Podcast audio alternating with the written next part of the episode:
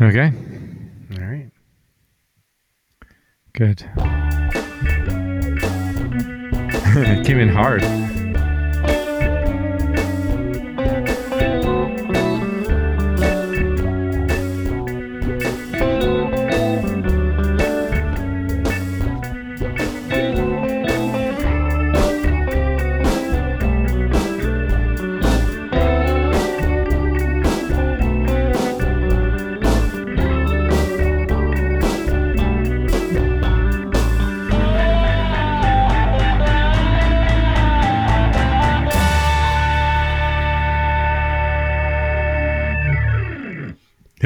Welcome to Code Names. There it is, the new theme. Do you like it? I do. Although it, won't really be the new theme because we'll probably go back and add it to the other ones, right? Yeah, definitely. But to us, it's new. I'm wearing my finest Japanese denim uh, jeans and uh, my best uh, tie dye today. Nice. I'm ready. I'm wearing a Bernie Sanders t-shirt. yeah. He quit. He's a quitter. He did. It's from the last election, though. It's from 2016, and it says it's just it's like his silhouette, and it says hindsight 2020, Oh, yeah. kind of like a 2020 election Sure. thing. You know? Sure. It's witty as shit. Witty as fuck. Witty as fuck. All right. Are you ready for that morning snack? It's early. It's all snack. Do you have any particular ideas? I have an idea. Go ahead, because I also have one too. But you go first. Oh, yours sounds better. You're already smiling about it. you can you can hear my smiles. Forget it. I know. I'm not doing it. Hear me smiling. I'm not saying mine. Hear me. Hear me be smiley. I'm not, hear me? Hear H E R E. Hear me be smiley. Can you Hear there be dragons. hear me be smiling? Hear me be smiley. All right, let's just do yours because it's already too smiley. All right. Uh, I spent a good 30 minutes at least in the car listening to the massive drop that Homestar Runner creators did on, on Spotify. It's like three albums, 80 songs a piece or something. Yeah. Little clips are like 30 seconds. I listened to so many of them. All the memories came flooding back. I didn't They're do it. Still so hilarious. Oh man, I so did. funny. Yeah, and that dumb. Oh, you sent word. me a Vox article, and it's like some said some dumb comment about like, oh, is it really as funny as we thought it was like back then? Oh, I didn't even read that. I just saw the headline Yeah. and then went and found it. Yeah, Uh, it, it was so of course, funny. of course it is. Yes. Oh my word! Though I forgot about like the grammatical ones, like Y O U apostrophe R E is this, and Y O U R means something else. So Yeah, it's like that night that we listened to that um the whole album of uh what was Daft it? Punk. Yeah, Daft Punk with the um Fahoku gods Yeah. over the whole album. Come, uh, Fahoku gods, come on, Fahoku gods, and it's a whole Daft Punk album. And I think we might have listened to through it more than once. You can't tell. You can't tell No, it's it is. impossible to say. Oh my word! It is so funny. Yeah. Um, the cheat, Yes. sneak. The cheat uh, light old switch. timey cheat, aka the sneak. Um, yep, limousine. I'm gonna have to go back. Did you didn't even have anything to bring up on audio? No, Boo! should I know I should have. You, you that's what you wanted to talk about, and you didn't. Here's but- where here's where you'll put some funny drops. If you've got a caper, then you know to call. It's the sneak. It's the sneak. Remember those guys in that bad limousine? Well, they turned their tour bus into a space machine, but they're still limousine. We're still limousine. But they're in space. The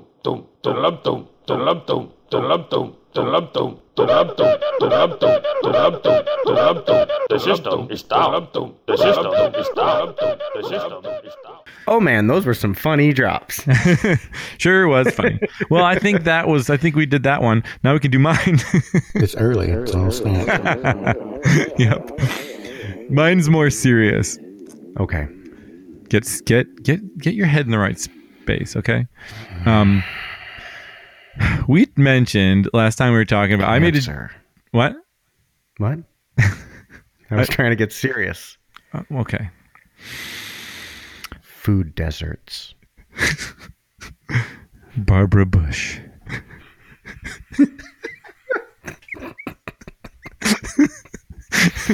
um yeah we talked one time i made a joke saying no we can't live in the past and you said isn't that what this whole podcast is about and um That sounds like something I would say. yeah But but I'm not so serious. why it was kind of a joke at the time. But like why do we continue listening to the dead? And is this is it really nostalgia? Or is there something new to be discovered? And why do you continue listening to the dead when you've mm-hmm. heard so much of it and how much new can come out of it? Other than i mean i think Right. we both agree that it is endlessly renewable because of even songs. Everyone goes back and listens to albums over and over again. And the dead have this huge vault of live music that is but a lot of it you by now considering all the radio the Sirius dead channel and all this stuff you've heard you've heard a lot of it at this point. But why keep going back? And is it just nostalgia or what is it? Well, let's say in 1975, somebody happened to build a lock, uh-huh. And that lock has one key that fits it. Okay 45 years later, you don't ask yourself, I wonder why we never got a different key for that lock. And to me, my brain is wired in a way that when I hear the Grateful Dead music, it unlocks something in my brain that is unlike anything else. Nothing since has happened that would ever top it. Jerry's guitar is just the key that fits in my brain lock and it's it, it will never change. My brain will not change. I Right. mean, it may get worse.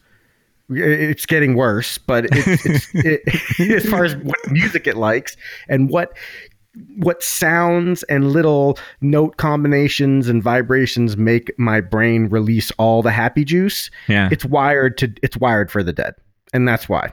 And that's why I'll never stop listening to it because nothing else just gives me that feeling. I think that's part of it for me too. When you say the happy juice, literally the music makes me happy. And and I am not always in the mood for being happy. So sometimes you know that is not the music I want to listen to. But when I really want to I don't know, when when I I feel like if I'm in sometimes we go car camping with the kids and the thing I'm most likely to put on out in nature and in the woods, the thing that is most brings me to the point where I just feel in touch with that is just Grateful Dead. to things. Yeah. And so I'll Yep. put on Grateful Dead on my little Bluetooth speaker when we're out camping because it is the thing that fits. Or if we're on a drive and it's a beautiful sunny day and you just put on some Dead and you just it's happy music. It's it, it is not it's kind of what I what I think I want this podcast to be is like an escape from everything else. We're we're just focused on this one thing and you don't think about other things and it's just fun and happy and and, and not that all their songs are happy and fun but mostly and their jams don't usually they get weird but they're not they're not often super dark i don't think No, they're not. They don't. They never. They never like stimulate anger in you like a Rage Against the Machine would or anything Right. like that. Um, and they don't. They don't give me a silly feeling like Pavement and Fish do. Um, and and it's not. It's more emotional than anything, but it's not super heavy like Neutral Milk Hotel. Um, but I like all those, and even even I listen to Elliott Smith, and Oh, it's yeah. the saddest music Yep. on the planet, but it Yep. still makes me feel happy. I think partly because it just makes me feel. and you know what I mean. you can connect to another human being that feels similar things that you do when you have those difficult Right. emotions and it makes you feel better to know that someone else out there has had those emotions. But but the dead yeah i think the dead for me is just that happy connected to nature connected to other humans connected to the universe all, you know that, that's what it does for me. And that's why i keep going back Yeah, and I don't even know if I would describe it. I mean, happy is a word, you know, one of the first words that comes to mind, and I think that it's appropriate most of the time. I think, but to me, more than just feeling happy, it just makes me feel good. yeah You know, that's Good. right. Yeah, because because you're not necessarily happy when you're feeling like connected to nature. Not necessarily happiness. It's just like no, it's it's it's a bu- it's a level up. it's right. It's just the right thing. Yep. almost all the time. I right. agree. All right, I think All we, right. we did that too. We did that. Cool. We've done it. Should we hop in? Let's jump in both feet. Okay. So on on this time around, um, what I'd like to say is I'm sorry. we're we're not going to start with um, we're not going to start with the first version. We're going to start instead with a version that I think everybody knows because that will make going back and listening to the first the first live performance so much more impactful. We're going to listen to like the prototypical one that everybody's heard and everybody loves. Um, Okay. It's from it's from Veneta, Oregon, 82772. So Creamery Benefit, Sunshine Daydream, classic show, yeah, Dead. that's a Um, movie Sunshine Daydream. Yep, yep. So That's great. a lot. That's from that. How about that naked guy up on that pole behind the behind Yes. the band? I love that guy. Totally adds to the bird song. yep. His little bird's nest. Um, okay. Anyway, so here, this is 82772. Yay! Yay!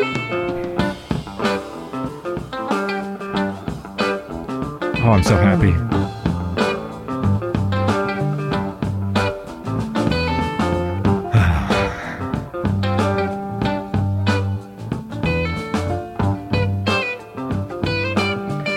Just feels like things are starting, right? It's just like, you know, like second set starter. It always had that position a lot, and it's just a great, just, yep, here we are. We're back on stage. Get moving, everybody. I, when you first said every, things are starting, like I went to a more cosmic place, like a flower unfolding. Like Yeah.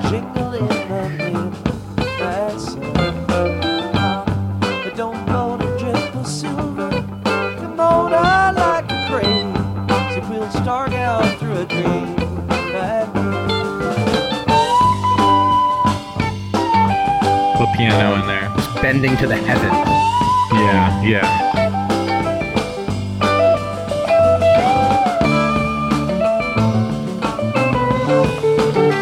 There's a lot of Jerry in the mix. Mm-hmm. Oh, nice drums. Yeah, Billy killing it.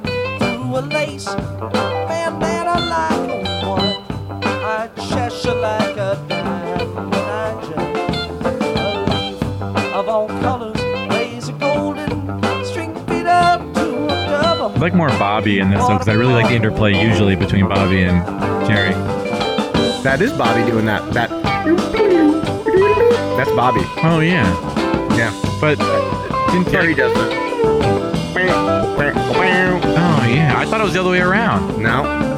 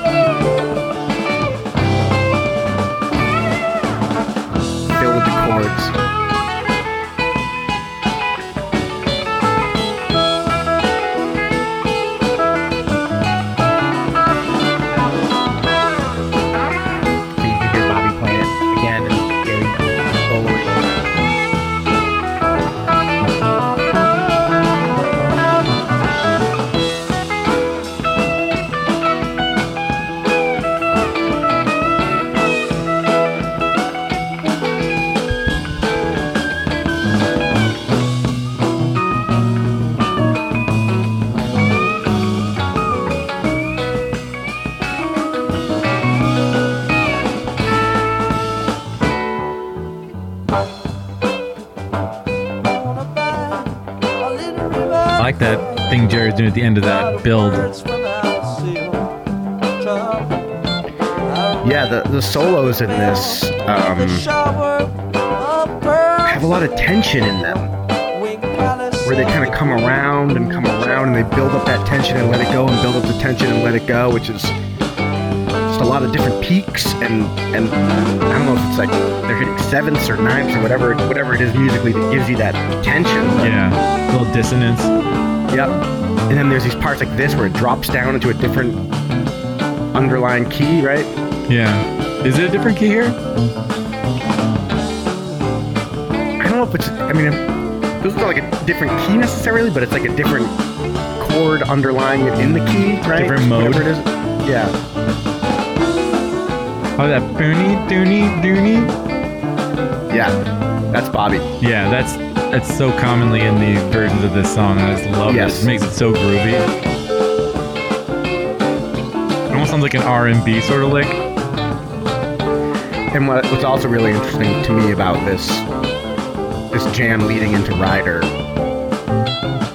or I guess they're gonna come back again and do another verse, but this this part of the jam is Bobby soloing, which you rarely get. Yeah, just that crazy chord solo technique that Bobby has. yeah, and it's super cool. Yeah.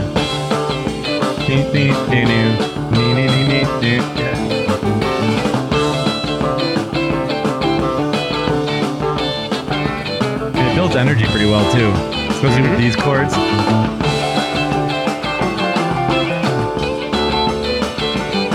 And you can get to hear Jerry playing background guitar, rhythm guitar.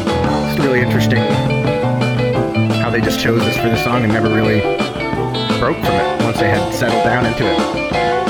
Yeah.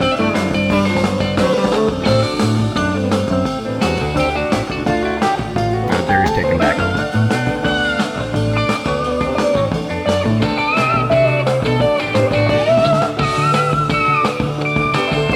Oh, I love that weird sound he gets. Pinched harmonic.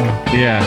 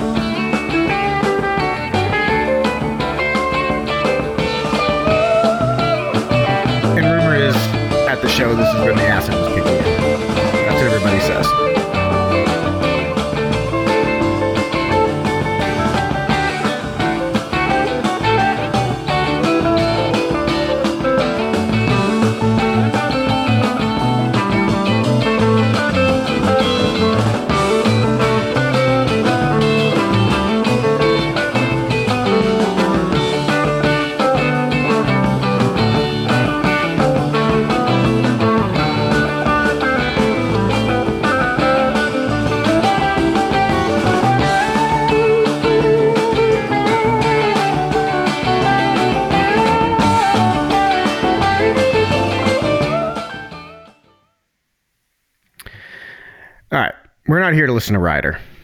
We're here to listen to I like that song too, though. yeah. We're here to listen to China Cat, obviously. Yeah. Um, so classic Grateful Dead song, of course. They played it, you know, from '68 to '95. I mean, they just never really. I mean, we'll get into it, but they they basically played it throughout their entire career. Yep. Um, Hunter penned lyrics, So incredibly crazy. psychedelic, Yeah. crazy lyrics. yeah. I mean, I really do believe Hunter has said some things that really, it's like, it really was he was tripping acid and hang and had a cat on his chest or something. Yeah. just like Had to be. went into the cosmos with this cat and came back with this. Um, and we can touch on that a little bit, but but I think what I want to get to is like the proto. So the the prototypical China cat is is what we just heard, right? It's it's Jerry going boom, boom, boom, boom, boom, boom, boom, and then and then Bobby going. Yeah. But did that It's- ever not happen? Well, yeah. Oh, okay. Uh, and that's what's going to be so interesting is that that is like Oh, that's no. what we think of, right? It's that interplay of the Bobby and the Jerry, and and also, but but also, you're right. Like I'm not surprised that you that you thought that they were switched because they are doing opposite things of what you normally would think. Jerry's playing a rhythm line, Right. and and and Bobby's playing these sweet little licks, like just Yeah. that crazy. The, the, whatever that, that rhythm he's doing there is just. I mean, if someone would start going, don't. uh, ba- ba- ba," Like you would never think to go. "Ba- ba- ba-da-lee, ba-doo-da-lee, uh, eh, eh." I mean, it's just like someone so did. weird. I know, Yeah. of course, Yeah. Of course, the world was never the same after that. But it's just like it's so crazy. Yeah. Um, and it's also crazy how it changed. Um, so Over time, yeah. Wait, well, you said something. I, the, sorry, the, the mix was bad at the time. You said that this was the point in the show when something happened and I didn't hear it. Oh, I'm sorry. Uh, that the China Cat is like the part of the concert where the acid started kicking in on that crazy sunstroked Oh, day oh, in, in for Oregon, August '72 for, for that whom? concert. for everyone for the the people. band. I mean, Oh, yeah. That's just what they say. Oh, Um, oh, the band so was on LC then too. yes, Oh, okay. yes. The band tripped at Oh, Veneta. I didn't. Know they that. didn't do it a lot um, at shows. I think after the acid test, I, I don't think there's. They did it a lot less than you would think. I believe. Well, I wouldn't think it. I would be surprised. I mean, could they really play like that? I don't- know. I guess. yeah. I mean, you know, whenever Jerry talked about it, and of course, that's the only thing anybody ever asked him about. Right. Um, but you know, it was you know a lot of times we just didn't want to play our instruments, you know, and Yeah. we liked the freedom of not having to do that. So once Right. they became more serious musicians, you know, they didn't do it a lot. But right. The lore is Veneta, yes, China Cat, the Peak, and um, yeah, and you Huh. can see it all on you can see it all on um, on video. Yeah. Um. All right, so let's listen to the first one. Yay. Okay. And you'll see that part one of those two guitar parts is missing. Oh. This is going all the way back to uh where is it? Pretty Going all the way back to January 17th, 1968, San Fran Carousel Ballroom. Hmm. Here we go. Oh yeah. So fast. Super fast.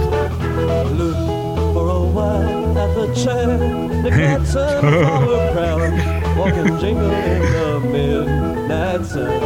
Oh, that organ's amazing. Voted triple silk. Mhm. The come like a cream. So we'll stalk out through a I love this.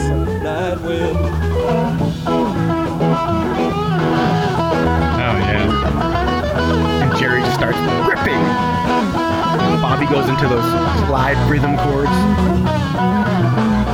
Probably what Phil's doing a lot too. Crazy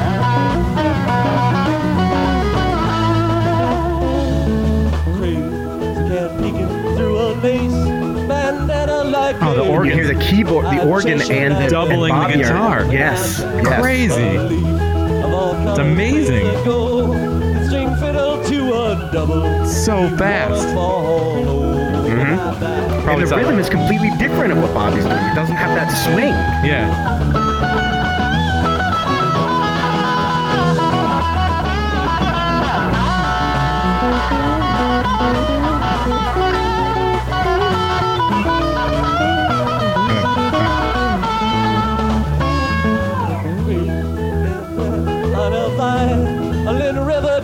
Oh man, I love that organ and guitar together.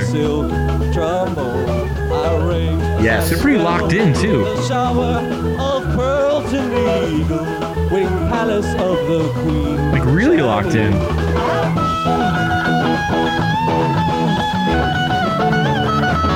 And the person that's playing that ripping guitar does not sound like the same person that's singing those like lazy, warbly lyrics, but it's it's crazy. Right?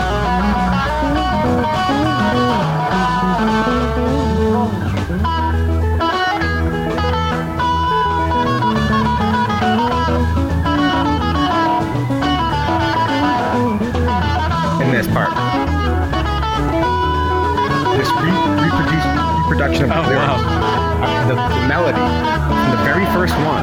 He's always done that, but that one was much Yeah. more staccato and aggressive. But that part never goes away. All those fills, fills. I gotta drop in the Philip Phil. Did I give you the Philip Phil thing for your soundboard? No. Oh, I gotta do that. I'll drop it in. Trombone. I ring a silent bell beneath the shower of pearls in the eagle wing palace of the queen. His voice sounds so different. So low. Yeah, which is weird because a lot of his earlier stuff is usually higher. You're right. It gets Try, higher. probably trying to sing in a uh, lower register or something. Weird choice. And again, just primal dead. Phil is just playing so many notes. And we're not here to listen to anything else, just the China.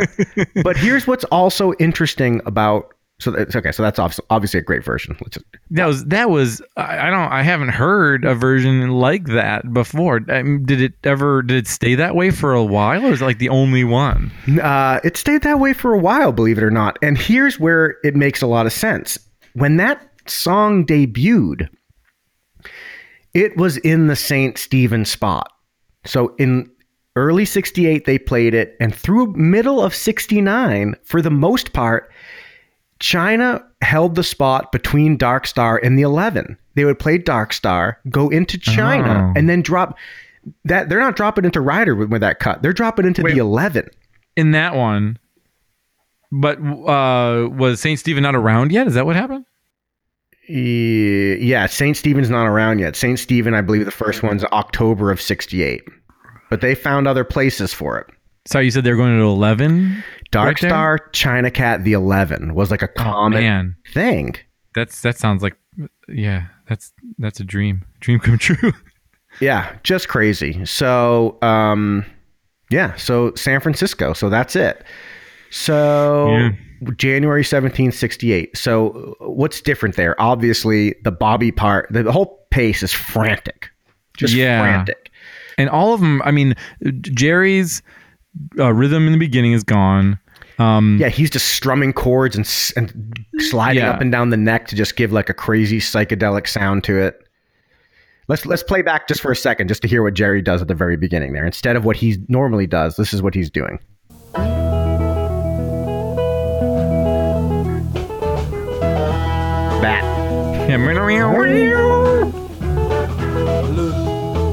I mean, just just crazy. Um, Yeah, and Phil by the middle to the end is just wigging out. They're you know playing so many notes. It is so frenetic. It is full of energy, but not that swing. I I will say I loved it, and and man, the organ and the guitar, the way they're locked in, I, I couldn't believe how they were so right on top of each other. There was no. It almost sounded like. Uh, I don't know. It didn't sound like two instruments. It almost sounded like one instrument. Yeah, I think I think a lot of times I don't give Pig enough credit for the keyboard that he played, but Yeah. he was rocking out there, man, and it sounded awesome. It yeah, sounded awesome. It was great. I, I love his organ playing. I think he's the most psychedelic organ player of all of the keyboard players they ever had. I, I love his early dead stuff. I think his early organ sound is this swirling, crazy, psychedelic sound that I absolutely love. My favorite.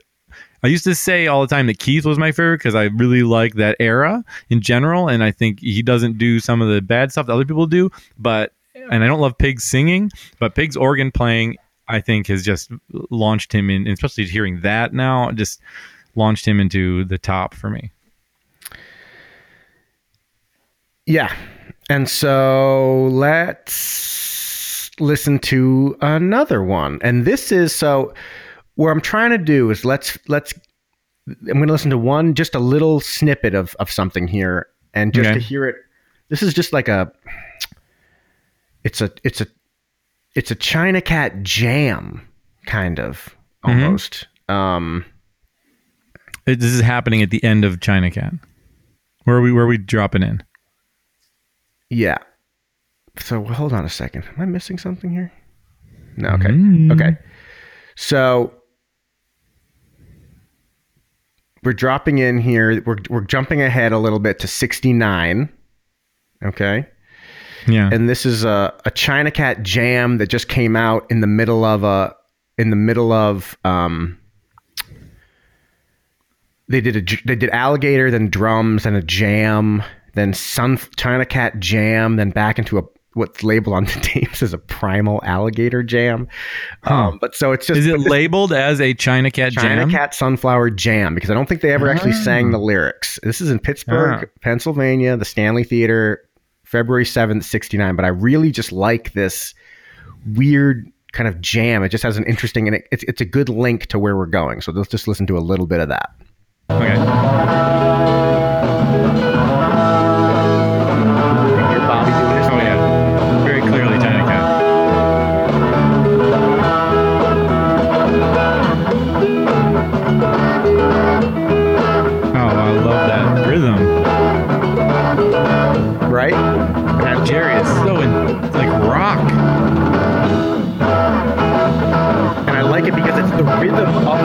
That he will eventually play, but it's not the riff.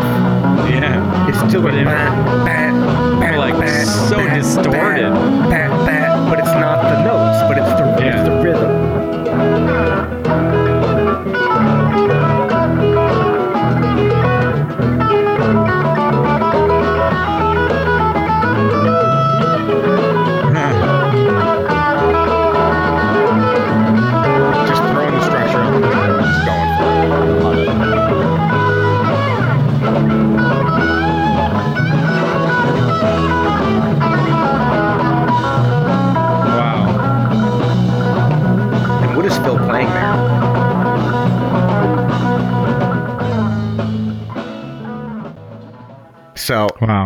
like I love that. I did that, That's that little incredible. snippet. Yeah. That was awesome. So it's not till it's not till April fifth, nineteen sixty nine. That this is the first instance that I could find of Jerry playing the rhythm. the rhythm that we are used to seeing. And again, uh, where are we here? So, all right. So this is April of '69, and so what, what's happened here is, um, somewhere around this time, Mhm. Saint Stephen. Um, shows up. yeah, it, it's it by now it's replaced. It's Dark Star Saint Stephen. Yeah. yeah. Okay. Sometimes it's the 11 afterwards. Sometimes it's something else. But but uh, China Cat is really no longer you know the the Dark Star sandwich anymore. So for a Yeah. while, it they they try they play around with some other songs that um that will follow China because China Cat just doesn't really it just kind of has that feeling where it doesn't really have an ending. It, it's it's Yeah. always kind of played this role where it goes into something else. Something else. Yeah. So um, for a while they were doing it into doing that rag, which is a great. Huh. I, I love that song, and we're going to do that one at some point. I don't know how That many a weird there. I love though. that. uh, yeah, I love that one. Um, Yeah. they went into do do. Sometimes it was followed by do. Sometimes it was followed by sitting on top of the world. I mean, these are all just I like really- that one. Yeah, just really interesting combinations. But finding something. So this this is a show where doing that rag followed at four five sixty nine. But this is this is the first instance I could find where Jerry comes out and plays his his piece. All right, so Yeah. let's. Whoop, that's not it. That's one we just heard. All right, so let's let's listen to April fifth, nineteen sixty nine. This is back in San Fran, Avalon Ballroom. Yeah.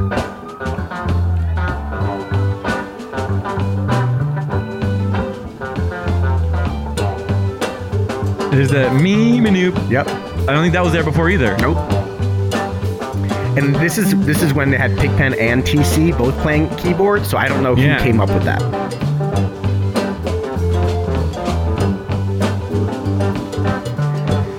So they were probably weren't both playing organ. Probably one on organ, one on piano.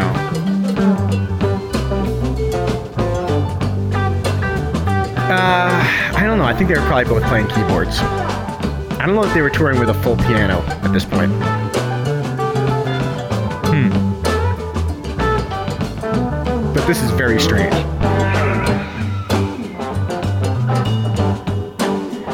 That that little lick there was so strange. Huh. I'm going to start it again because I want to hear that again because it is, and we can cut out that other part if we want to, but No. that fake out with the bass.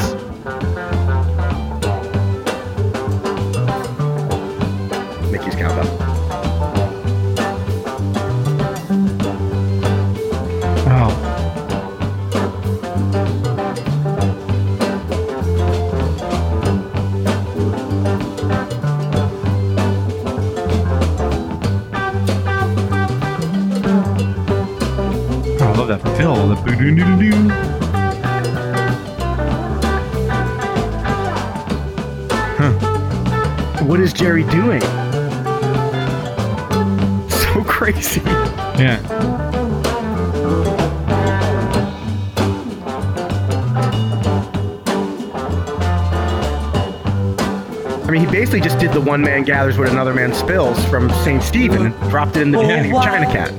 China Cat sunflower brown. Walking So that's so that's the first riff, and it, it, Yeah. it's with that crazy beginning and whatever. So, but um, I really like what the organ is doing and what Phil was doing. The, that all of that really felt like a lot of it was coming together. Like a lot of things coalesced in that version, where they had a lot of it. Just all was super cool. I mean, there everything in that worked for me. I mean, there was it. It all was coming to the fore. Like I really was paying attention to Phil, but you could pay attention to the organ, you could pay attention to Bobby or or Jerry or you know, and it all was just just right. Mm-hmm. Yep. Yep. They're they're they're really hitting their stride with it. They're keep so far everyone we've listened to, they found something different to do with it each time. Still feels Yeah. fresh. It's evolving Um, very but it's, rapidly. But it's coming. It's all the parts that you know from that Veneta show. You can hear them all starting to come. Let me grab a beer quick. Okay, me too.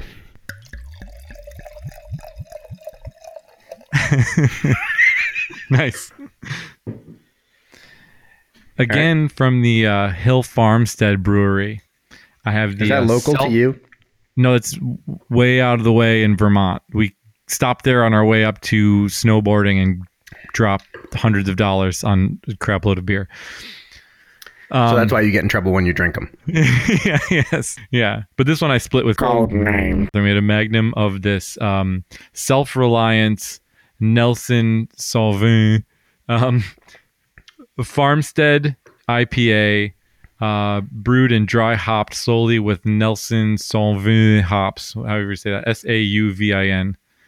Sauvin. And I'm not a beer guy, so what is farmstead or farmhouse? Does that, that just mean like it's a little soury or natural yeast, or what does that mean? Yes. Yep. Both. Yep. Okay. Just a little. and so it had a little yeah it was so it's an ipa and so not super sour but just it really well balanced with the sourness and the bitters and, and just really really really good this is this place hill farmstead uh, when, next time you're around we'll drink some but it's it's incredible All right. Yep. You want to know what I'm Oh. drinking? i think we uh, should move on All right. So this one, so we heard a couple snippets, but this one we're going to listen to in in earnest. And this is a great one, of course. So we're still in '69. yeah This is um, a late set China, and I just think this is a great. I just really like this one um, from this kind of this feel. Again, it's TC and Pigpen. It's two drummers. yeah Um, it's Jerry from '69, so you know he's probably playing his SG. super intense yeah. Um, and yeah, and let's just let it rip. Let it rip. right back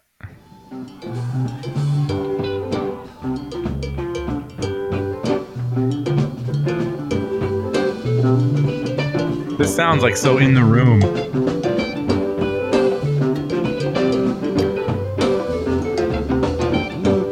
for a while at the.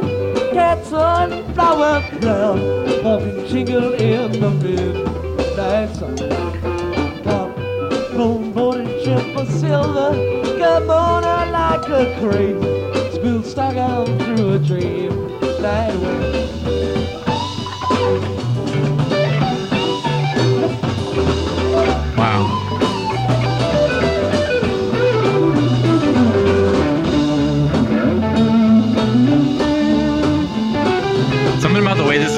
This I just feel like I'm there. I know. Cat peeking through a lace bandana like a one. I Cheshire like a diamond. I jack. I love the way Jerry's singing on this one. of all colors plays a golden string fiddle to a double. Yeah. Waterfall over my back.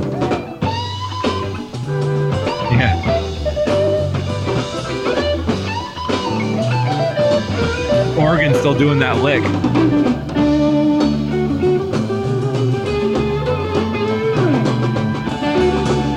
Oh yeah. Oregon sounds great.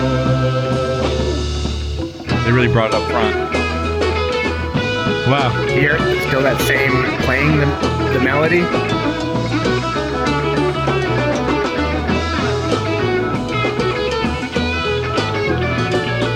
Stutter stepping it. I love it.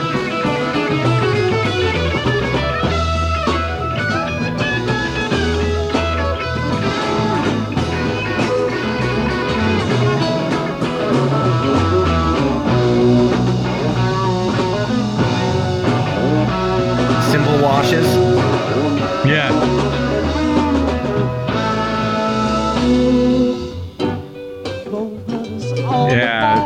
Like the way it just they bring it back down. Yeah. Lot of words from out of silk. Trombone. I ring silent bells. Trombone. With a shower of pearls in the Ham bone. palace of the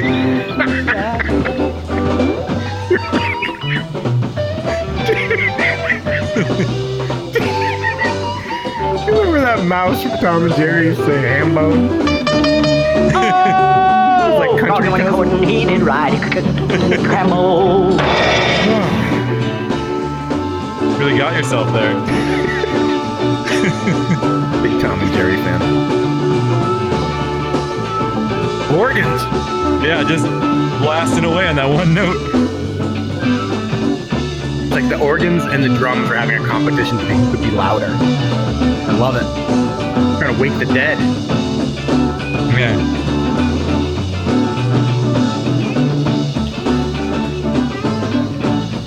No one's really taking the lead here. Now. I love it though.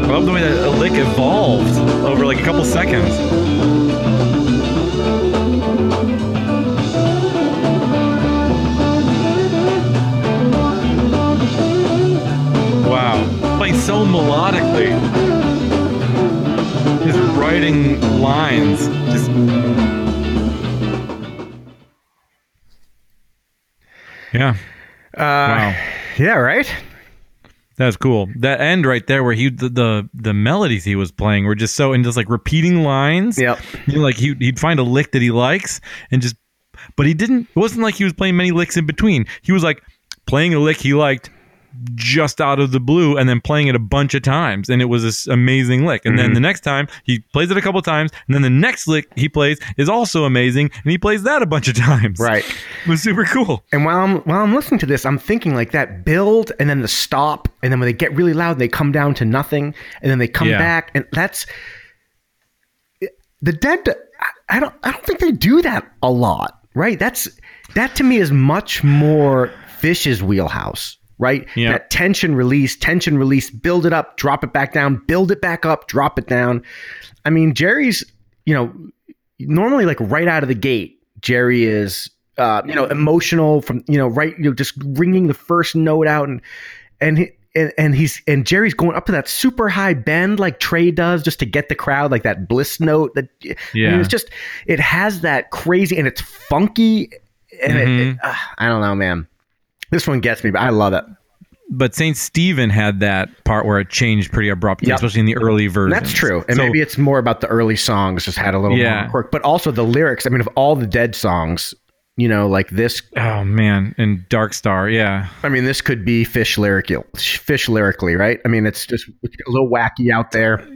it is, but it's never quite goofy. It is, it it really pings something in my brain that is that like cosmic, universal, psychedelic whatever that is not. It's a lit. It's it's it's not. Well, we can talk about it at the end, but uh, it's not quite as goofy. I would say. No, it's it's not goofy, but there's there's a lot of um, uh, you know, there's like that that that that the, the oxymoronic stuff is is in full effect here. Let's talk a little bit about the lyrics here. So, I mean, the, you know, the look for a while at the China Cat Sunflower. I mean, that just Yeah. for a Yeah. while. It's like Uh-huh. don't you, you're not going to see it at first. No. Don't just glance at it. Look at it for a while. Wait till your eyes cross. Yeah. Um, but of course, but then the next line, you know, it, proud walk and jingle in the midnight sun. So of course, midnight sun, that that classic, you know, oxymoronic hunter lyric. You know, sky's yellow, sun's blue. The sun is blue. Yeah. um, uh, copper dome Bodhi drip a silver kimono like a crazy quilt star gown through a dream night wind. So uh, crazy, the crazy quilt star gown is just. Yeah. I love that. I I love that, that, imagery. makes and it and it, it is combining sort of Asian culture with again bringing it back to America. Like crazy quilts are the heart of America, It's right? I mean, yes. you know, so they take they they they take this way out there thing and say, yes, but it's ours. You know, this is something we perceive, but we're making it our own. Yeah, I hear you. I don't know what a Bodhi is. I'm, I think it's something. Eastern Uh, it's a like a, a bodhisattva, like a uh, uh, acolyte of Buddhism. and then and okay, so then the next verse starts, and the and the first three lines are actually really, um, like they're they're very cohesive. So it's that crazy cat peeking through a lace bandana, like a one-eyed Cheshire, like a diamond-eyed Jack. So it's just you can just see that, right? It's a cat just looking at you through like a little, you know, crocheted thing. Uh, winking. Yeah, but, but or can you only see one of his eyes because the other one's Yeah, covered up, right? Nobody knows. Diamond Eye Jack. I think you know the the the, the playing cards. You know, are, are are Robert Hunter's wheelhouse again.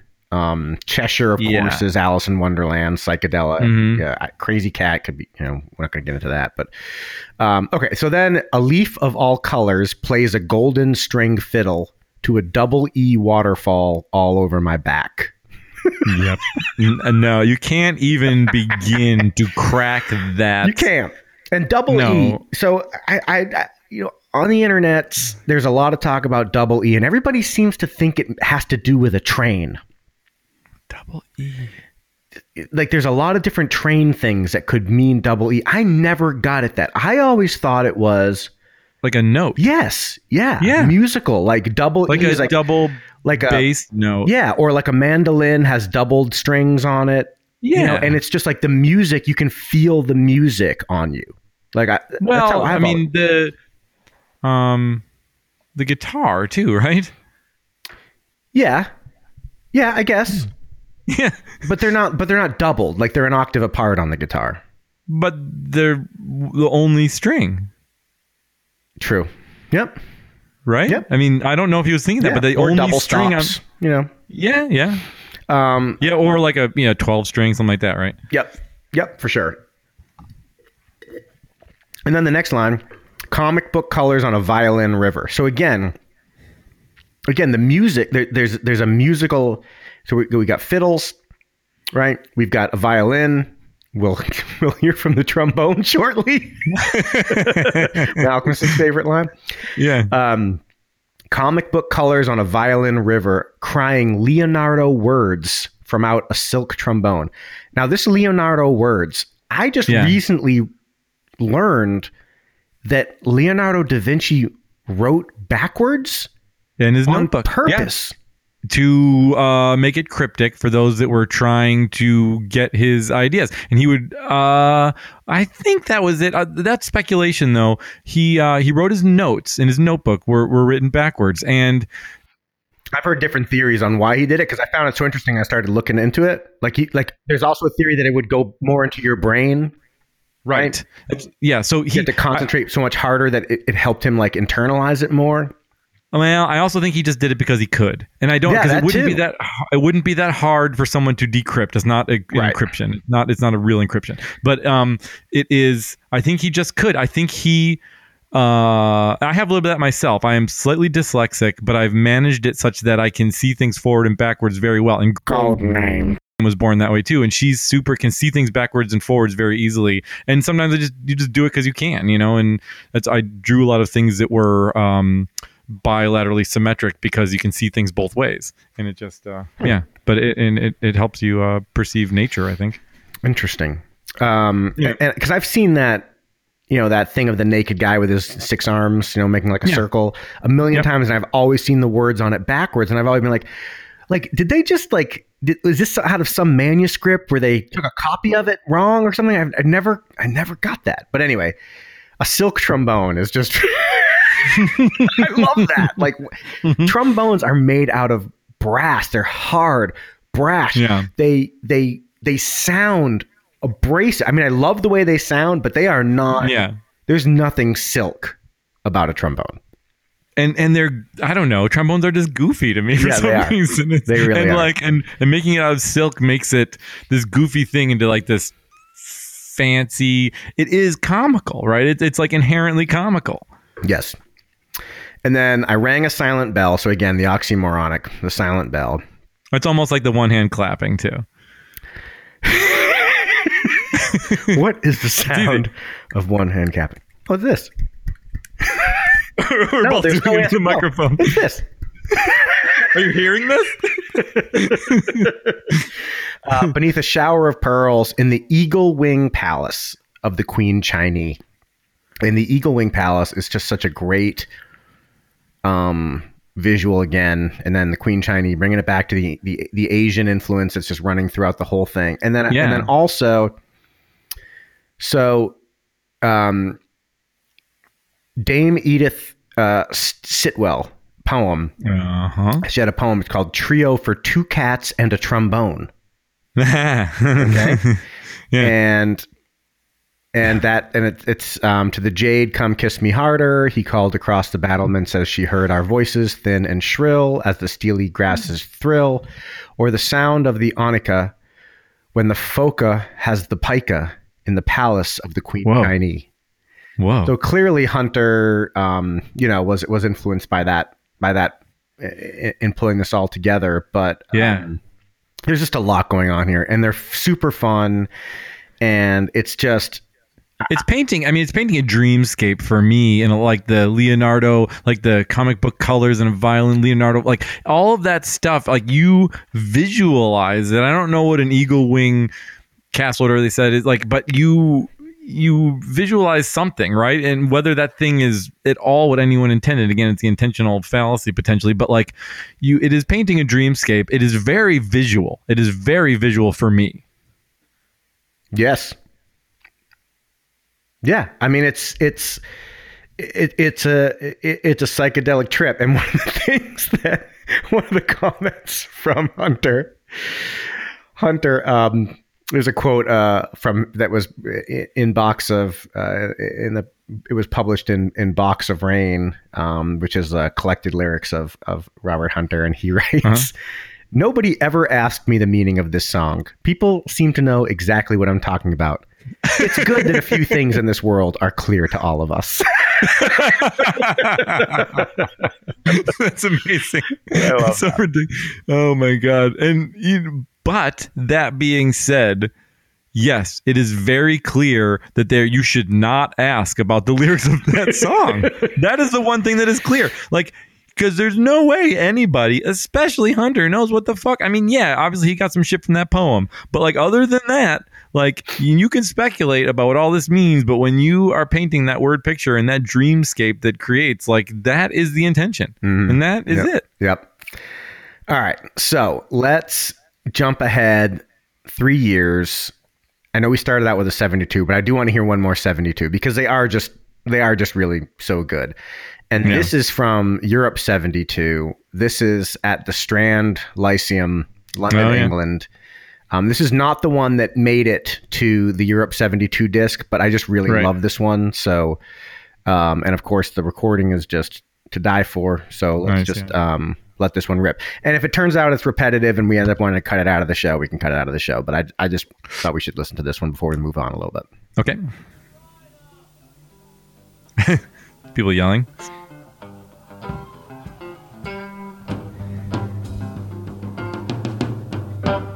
Oh yeah, those toms. One drummer.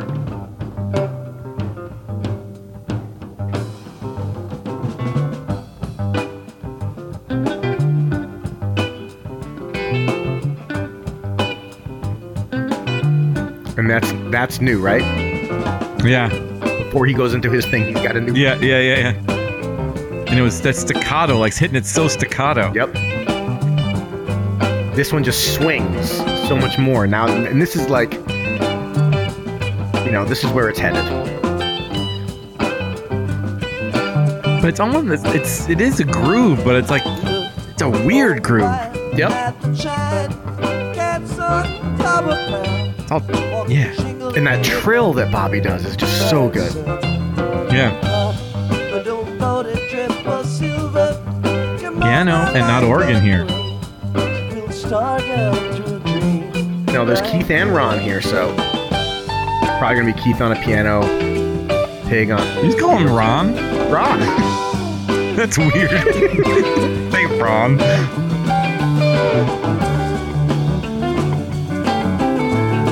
Mr. McKernan. and then there's Mr. McKernan on the keyboard there. Mr. Penn. I feel like by this point everybody's just settled into it. It feels settled in, and Yeah. and the turns and the different parts are more. They know where they're going with it a little Yeah. more. There's a we should talk about it later, but there's like a, a plus and a minus to that.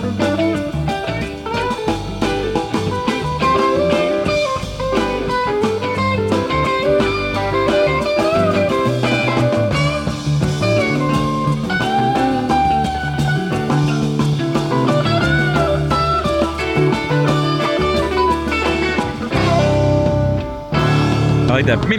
That note is. I like those piano. I generally prefer organ, but that piano little drop there was nice. Little tinkles. Yeah, made it tinkle. Some people make it rain, some people make it tinkle.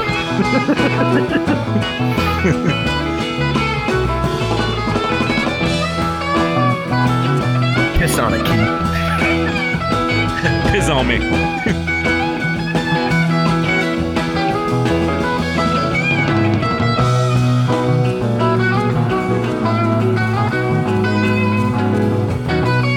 part right here is just confusion, right? And then it just settles down. Yeah.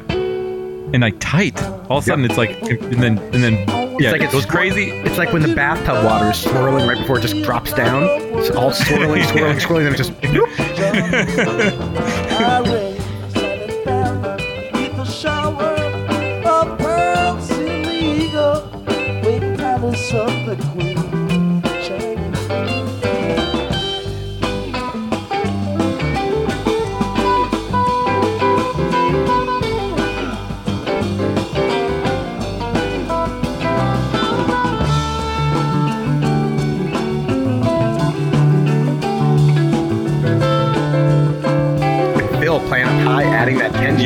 Yeah. and the way that mixes with Bobby's part too is just And now we have the Bobby solo. Yeah, I love the way he does this.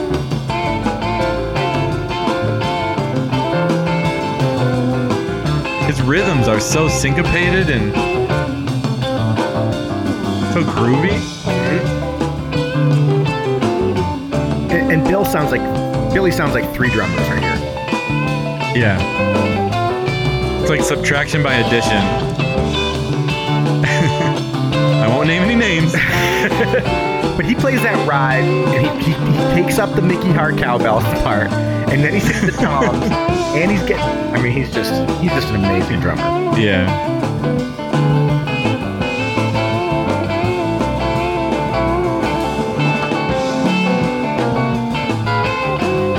Oh, that chromatic there. was- mm-hmm.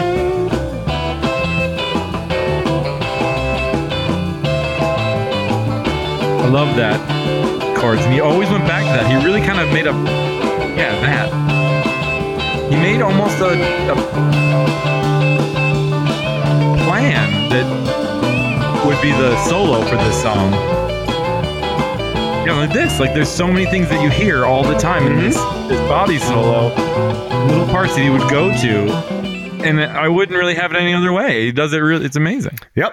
It really is, and I I just like that version. Um, Oh, that, that- yeah. There's no way I'm cutting that out. That that is great. I, I really like that. I, I um, though I gotta say that moving from organ to piano in this song for me is I, I liked what some of the stuff that Keith did.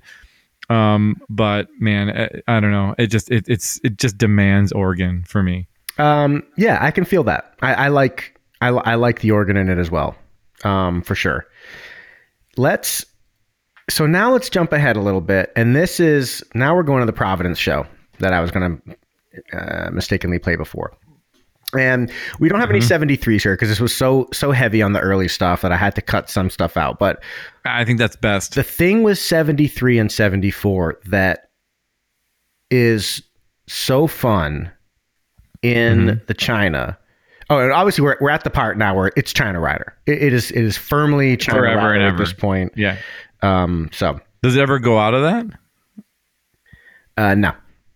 Yeah, we're, we're, I think we're, so. I, I think in the later years there may have been like three or three to five of them where there was no rider That after didn't the China play but Rider. no. Yeah. but no, it's it's firmly in the China Rider.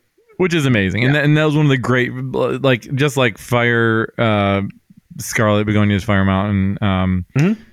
You know, it's just one of those great uh, pairs that should never be rent asunder. um, yeah. Um, so the thing that the 73s and 74s have is the feelin' groovy jam, which I love. I What? love Wait a minute. the feeling Wait a groovy minute. jam. Stop. What are you talking about? oh, I'm so glad you said that. Now you get to hear it, and it is awesome. It is. but wait, just- why is it? Is that a name that you came up with, or is No. that a name that? no, Oh. it's the feeling groovy jam.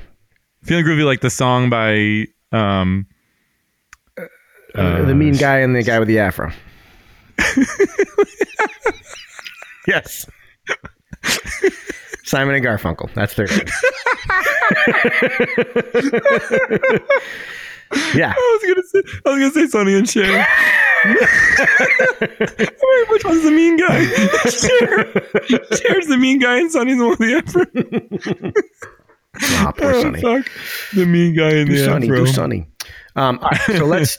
So June twenty sixth, nineteen seventy four, Providence. No, but that no seriously, hold on. That that is really it. That it's it's the um, Simon and Garfunkel song. Yeah, yeah. Oh, Yeah. Okay, crazy. I didn't know this happened. and they and it's it's it's a it's it's common in the 73 and 74s um it's just and i love it and so let's let's the mean guy and the guy with the the guy from the tubes.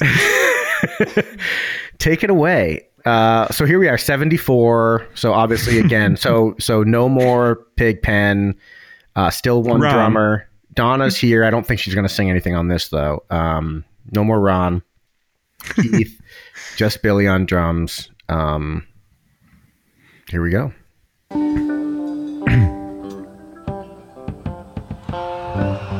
Oh, the bass drum there. Wait, did he always do that, or is it just way more prevalent here? i don't know A lot of bass drum there. It was like just bass drum. Yeah.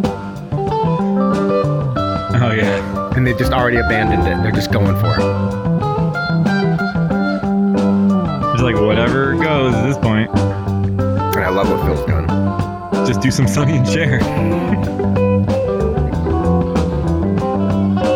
Ah, Even Bobby. yeah. Yeah.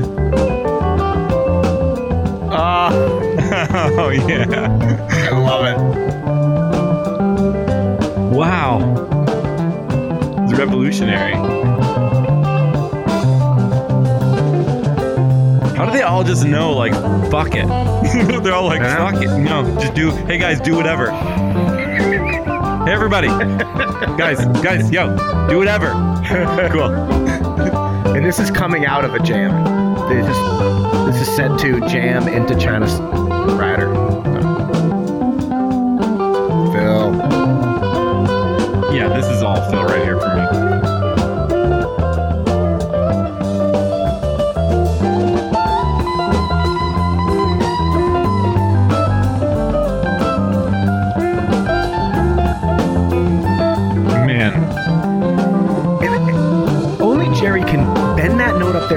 17 times in a row and not have it be like in your face, it's like he's tickling you with a feather. Right? Anybody else who bends that and it's like they're gonna be like, making like a big face and like super loud distortion. Jerry's like the French ah, tickler. Uh, love it.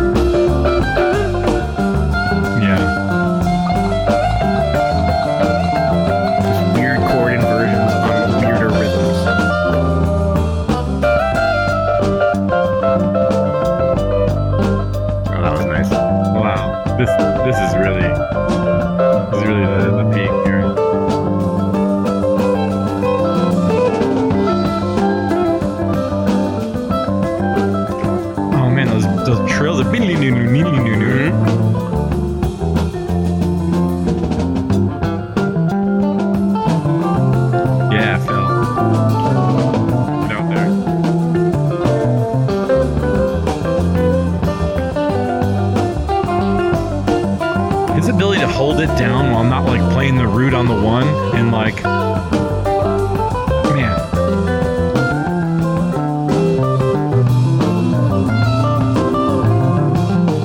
Bill is just soloing in counterpoint to Jerry. I, I- No. I, want to know what he thinks this song sounds like.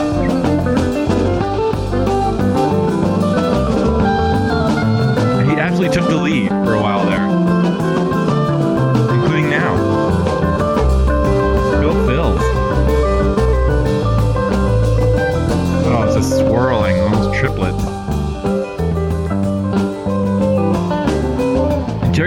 Mixing, yeah. There it is. I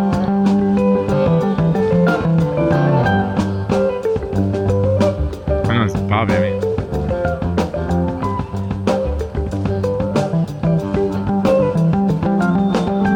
The crowd's clapping along. at the chime, at the sunflower pride, or jingle in the midnight sun. Wow.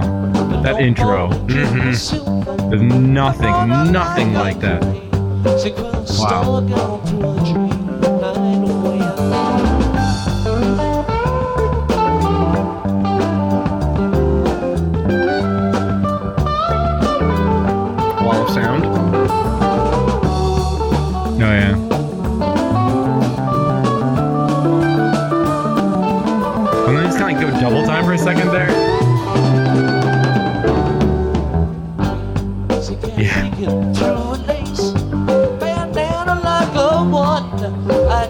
Make my chicken neck start going.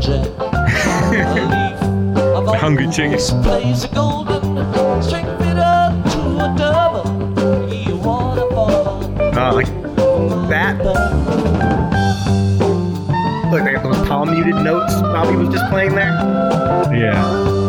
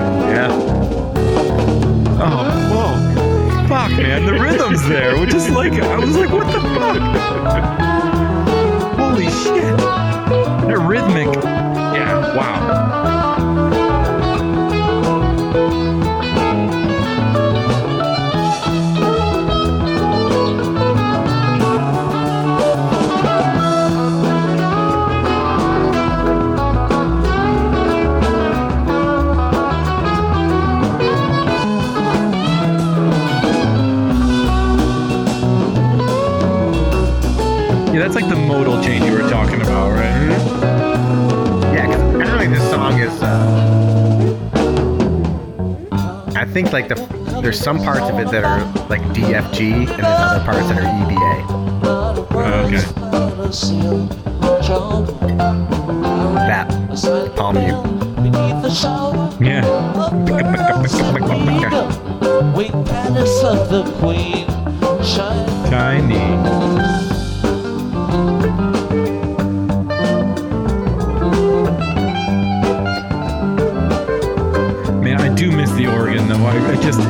put it over the top. This incredible experience would just be. It would just. Hmm, I miss it.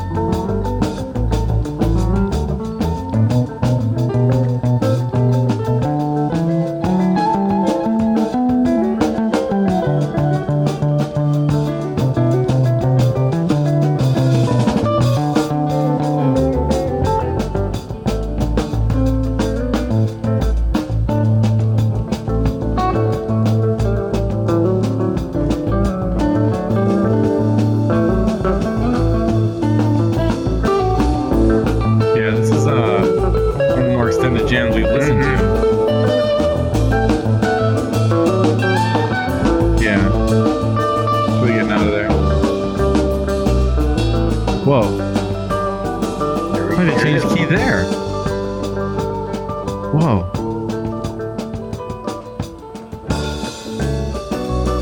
Oh, fucking shit. Oh, Feeling goddamn. groovy, baby.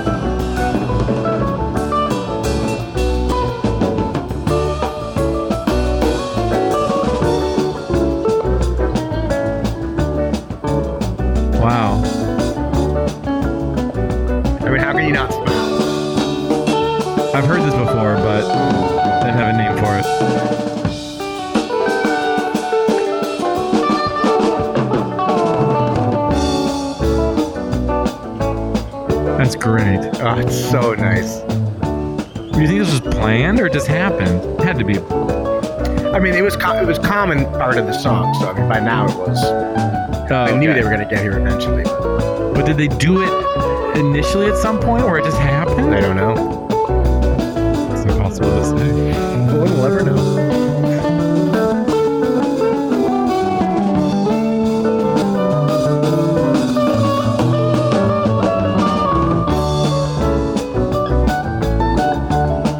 We got so mesmerized for a long time there was not a lot of talking.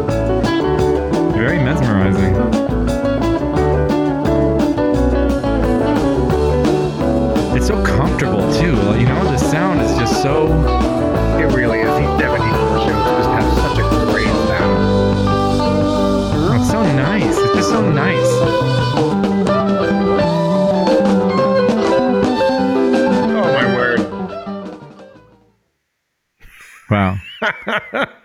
There's just there's nothing unsettling about it. Nope. It's just it that was just so at the end there was just so nice. You know? I and mean, it's just like, like, the theme song for the greatest hammock in the world. Isn't it? I mean, it's just like, yeah. oh my Yeah. word. Oh my Yeah, word. Yeah, it's just like it, it's just like yeah, just niceness. It's nicety. Yeah.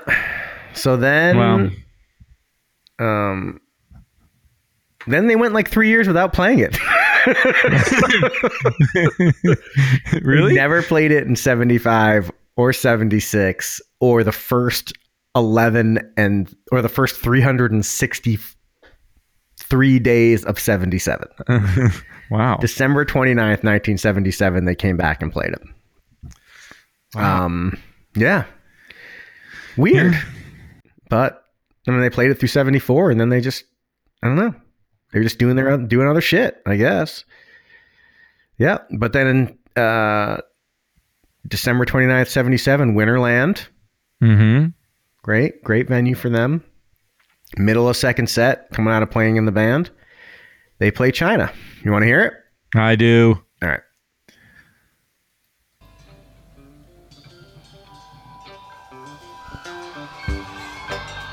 Crowd psyched. Yes. There's that kick. Do you think they talked about it back then? Like how many shows since last China Cat?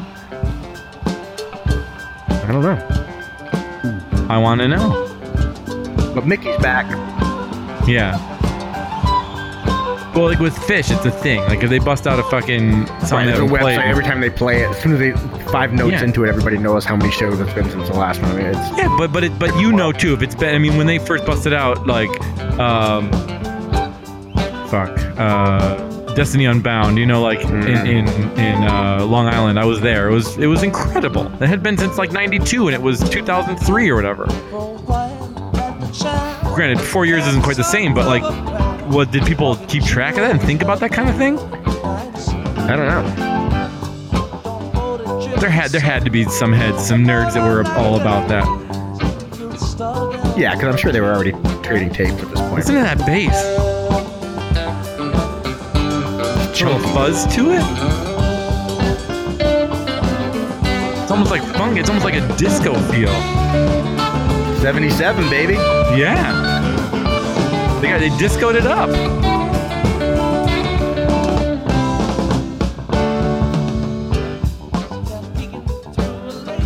Oh, listen to Phil's sound. It's mid-rangey.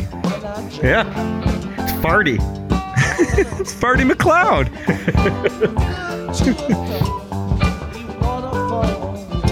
It's like his bass went up to 239 and he said, give me one more. Irish bean soup. He's in the soup. Phil's in the soup.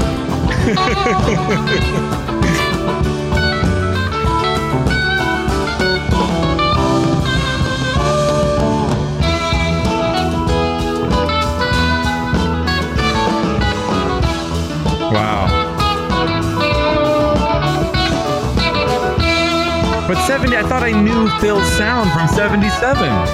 Like everything I knew was a lie. What's happening? Like I'm adrift in a sea of farts.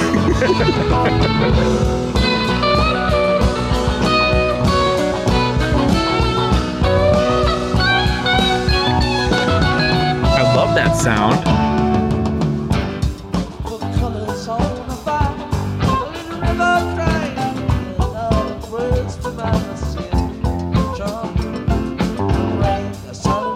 Like Bobby tied a handkerchief around his string. of pearls in the winged Oh, yeah. of the queen. Weird. I couldn't listen to anything other than Phil. Wow, that sounds weird too.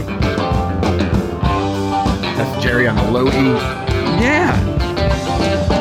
It's on the double E. yeah. Double down on it. he did.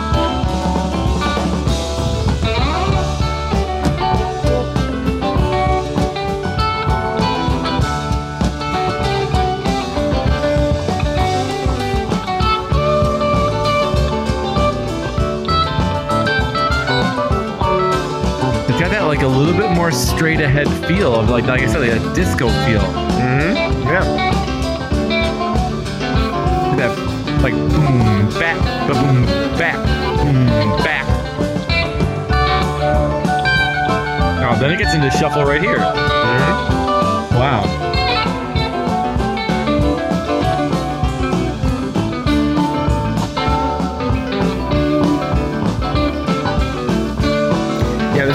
Jerry would just take the back seat and let Bobby do his thing, but he's really stretching his part out a little bit here.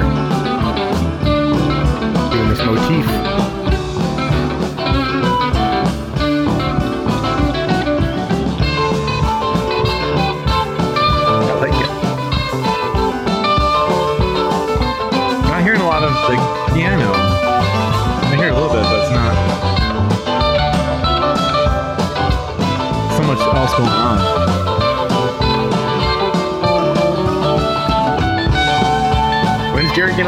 Do his part? Who cares?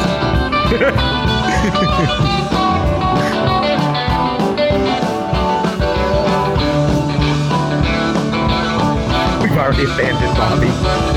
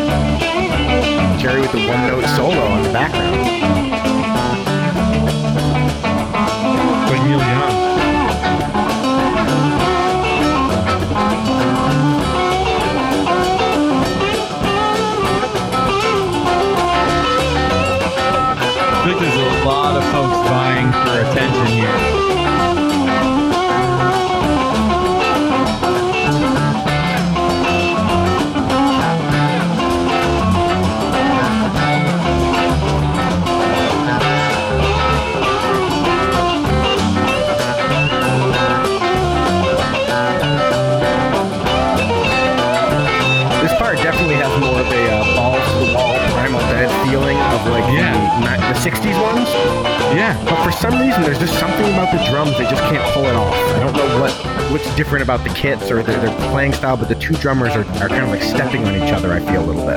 Whereas in the 60s, they were really locked in and they were um, Yeah. really just driving each other harder. Bobby's you part was amazing. It sounded like uh, he's playing almost like a uh, James Brown, sort of like just a repetitive uh, rhythm part there. It sounded really Mhm. cool. Yeah, yeah, yeah, yeah, Yeah. yeah, yeah. Wow. Um, yeah, I didn't hear a lot of keyboards there. Um, not much No. piano or anything. Very Uh, low in the mix on that one. yeah. Bobby was a little low too for most of that. yeah, but he kind of started in the end. He really came forward. Um, but yeah, that one was It's like by pretty. necessity because Jerry would not stop playing. yeah, he did. So was that the end of the Bobby solo? yeah, then it goes into Rider. No, but I mean, is that is, is the Bobby solo as previously experienced no more? Oh no, no, no, no, no. there's Oh, still okay. Bobby, still Bobby Soul. yeah, Yeah. Because that one did not really have it uh, like it was. Not much. Didn't have Right. much. Yep. Not in, especially with all those like we were talking about. He had those um, particular parts that he would go to regularly that weren't really there. Mm-hmm. Yeah. Yeah, yeah, Yep. Yep. um, all right, so we have one more. Of course, we're gonna dip our toes in the '80s, Yay! and it's comedy this, gold, really. Nothing else. this is a very well liked version okay. from a very, very well loved show. Okay. Could we go back to Oregon? I'm going to predict going back to Oregon. That's what I'm predicting. Nope. Fuck. You know Um, that already? Yeah, it's it's July seventeenth, nineteen eighty nine, Mm-hmm.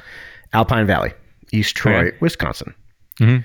So um, let's give Brent a chance to tickle the tinklers. Tinkle on us. Sounds good. Yep. Sounds like old school sound. Mm-hmm. Yeah, a little uh, chorus makes the ladies.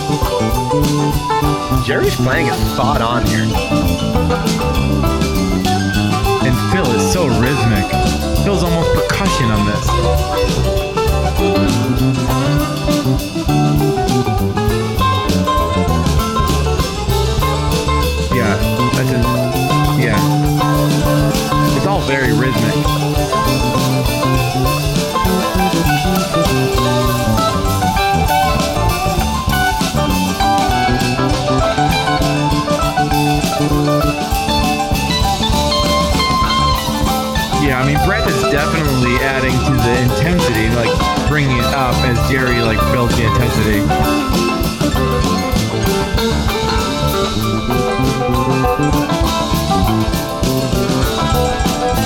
It's such a it's such a bias of mine. It's such a hard time, but you know I'm really trying to overcome that. But it does make it sort of psychedelic in its weird way.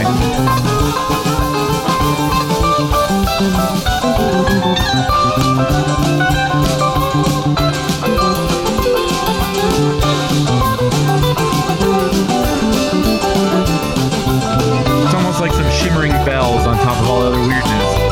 Yeah, it's a little too much right now.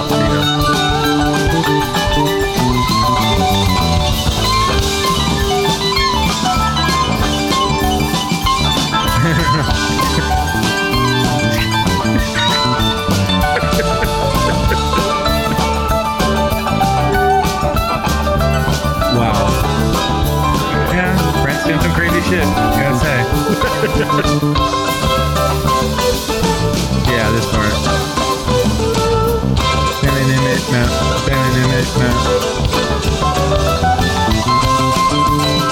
Oh yeah.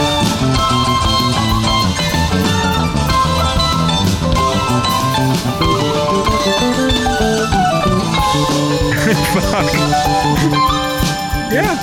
Yeah, I mean Brent's shit is ridiculous.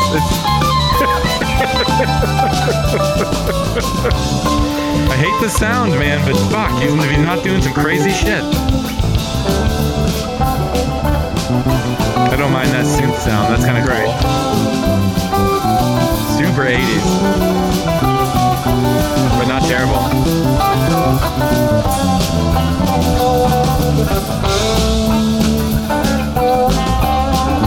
Thank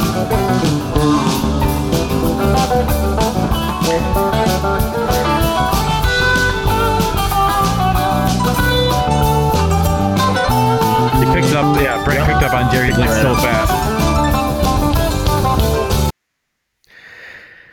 Wow. So there's that. Wow, that was really intense. Yeah, and now we have one more from 1994 with Vince Welnick. No, I'm just kidding. oh.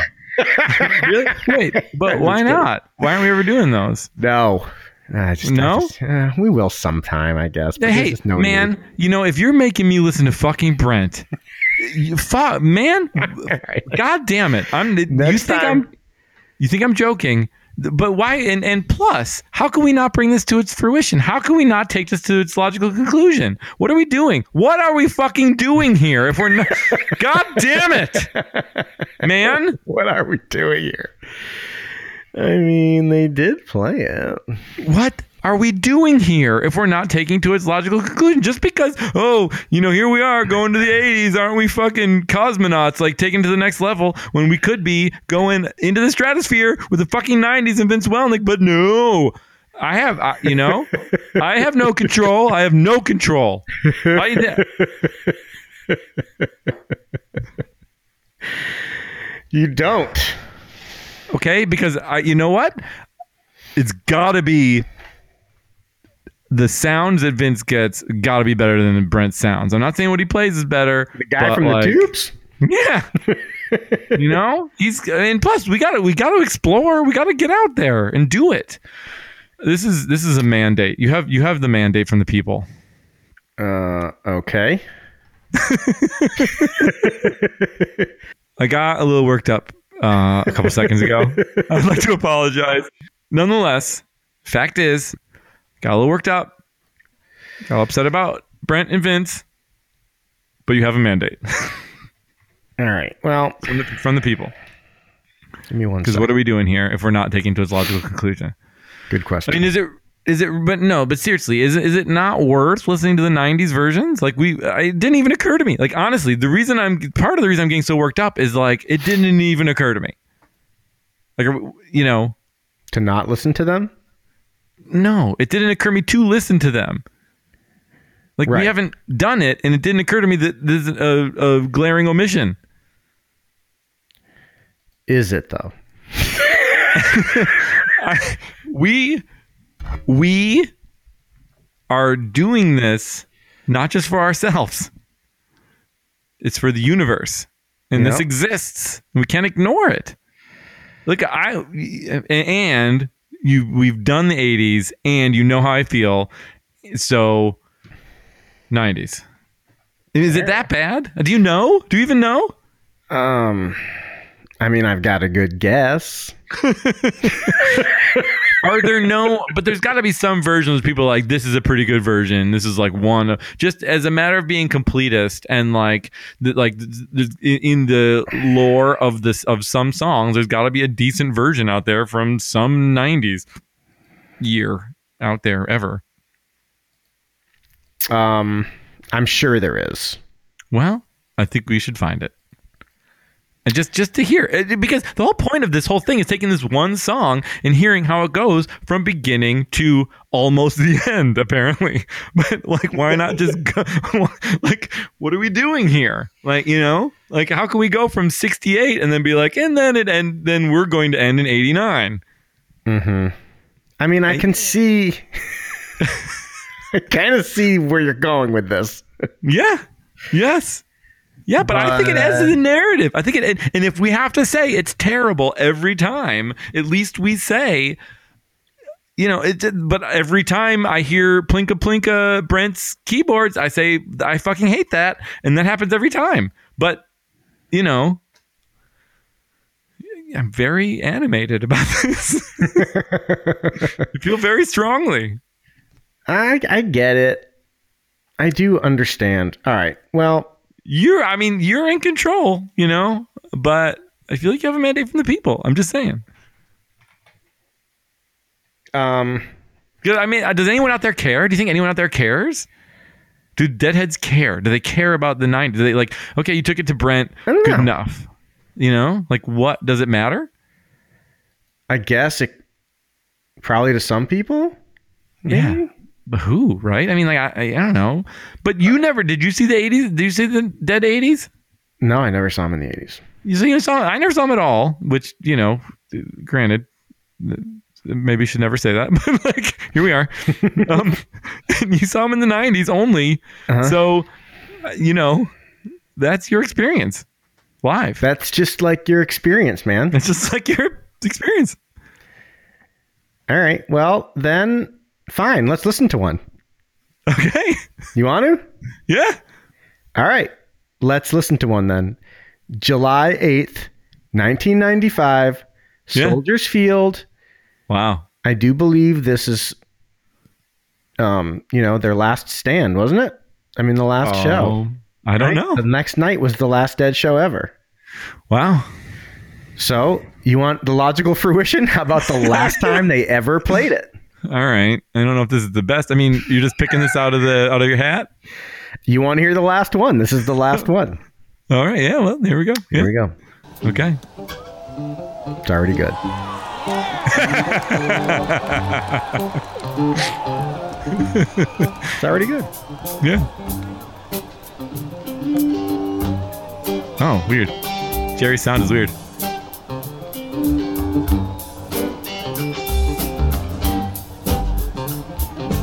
I find value in Jerry's sound already. Yeah, see? Vince isn't so bad. He got a normal piano sound. Got it from the tubes. Did everyone just realize it's a Tendaka? What happened here? Touch heads. Chicago.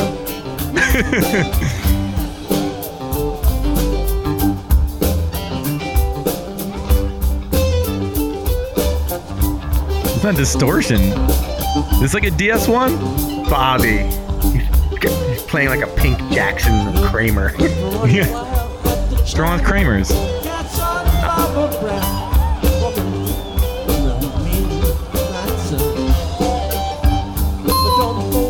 whoa. He's playing different ones with each hand. Yeah.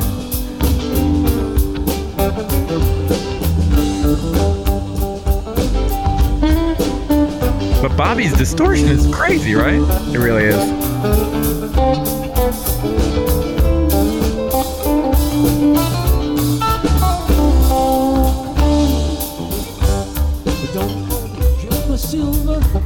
It makes it hard to hear. It doesn't really cut through the mix very well.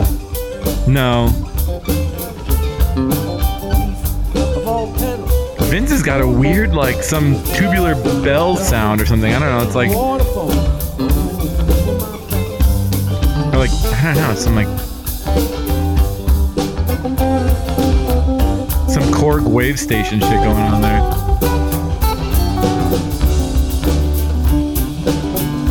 Not too tight on the turns. No, but they never lose the groove. Because Phil can still fucking play in 2020. Yeah.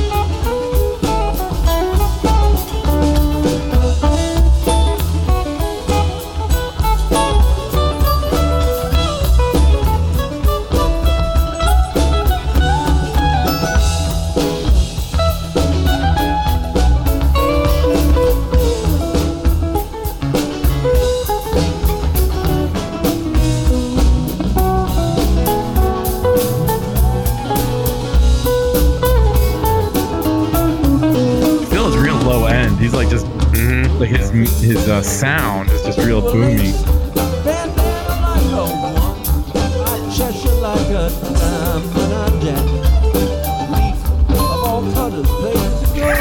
How did you do that? It's like he has a separate volume control for those two notes. it's turned all the way Well, just so piercing, it just goes right through. Those two notes make like a perfect sine wave or something, and it just like blasts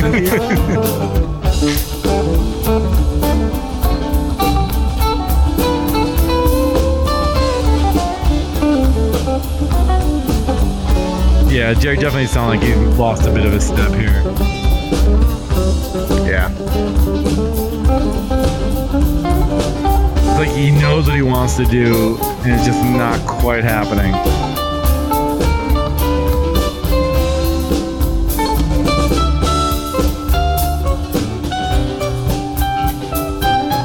It almost feels like he thinks he, he's like he's trying to take the band somewhere and they're not catching on to it or something. But it's just he's just off tempo almost even. Not quite hitting it.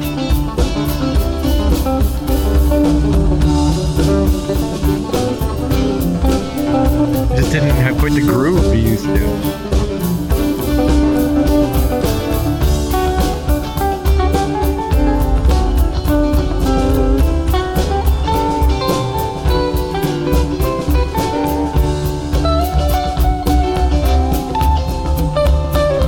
Sound is interesting at least. Got that going for us. Mm-hmm. He's playing like the rat pedal.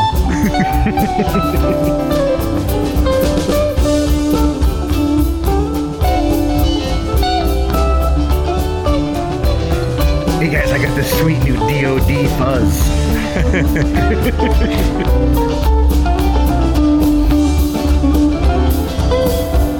For no reason.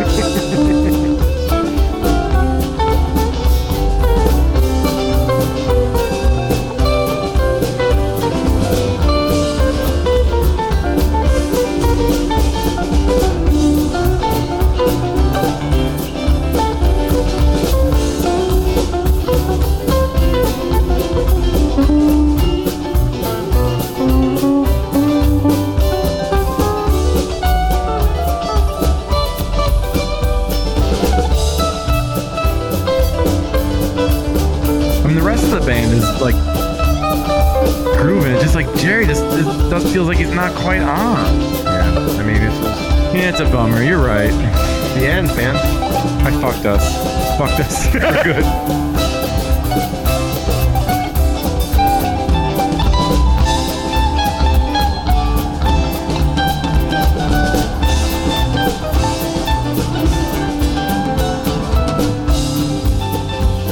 It's so weird to have the rest of the man. This is gonna be yeah. If we do this, this will be like the same conversation every time.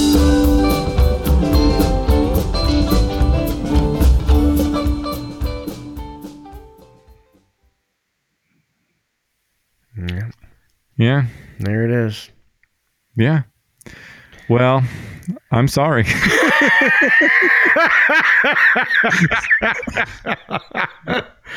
yep, I was wrong. Jerry was really. It was. It's just. I'm. I'm gonna. We're talk about it now because now we have to because I fucking did this to us. But man, he wasn't on, and the rest of the the rest of the band was just They weren't great tight either. I mean, like if Bobby had, you know, two licks to rub together, he could have, you know, done his thing. Or was it was it respect Yeah. or what? I mean, Vince is he had been there for what three years already, but he wasn't going to Yeah. take any lead. Phil's doing everything he can do. Mickey, you know, Billy and Billy and Phil were holding it down. The band was tight rhythmically. They were on tight, you know, and Bobby was doing some okay stuff. It wasn't interesting or groundbreaking. His sound was unique. Uh, I'm sorry. oh, hey man, what are gonna do? Keyboard corner. Guy from the tubes. well, at least we can actually talk about the guy from the tubes this time. yeah, we heard him. Yeah. Um, he had apparently he he had different volume knobs for different keys. different notes. Each note had its own volume. knob. Exactly. The high ones only left- had high. apparently, he forgot to check them all before the show, and two of them were up too high. yep, it's true. Um, so I have a lot to. I have. I have a lot to say. let it rip. Man, the early organ, uh, just just uh, the pinnacle. There's uh, when it comes to keyboards, early organ on China Cat. When it comes to keyboards, early organ on China Cat is it for me for the dead. Like that is it is a weird psychedelic sound. Pigpen, nobody did psychedelia like Pigpen on the organ in 68, 69. It was incredible. I, I just I, I I love it. And then and we're hearing him double the notes that Bobby was doing on the the melody was in- was amazing. I, that, I must have heard that before. Just uh, really incredible. And then the the switch from organ to piano is nothing but uh, upsetting to me. Honestly, like I- it, it's cool. Some of the stuff Keith Keith did was cool, but um, it just it should never have switched away from organ.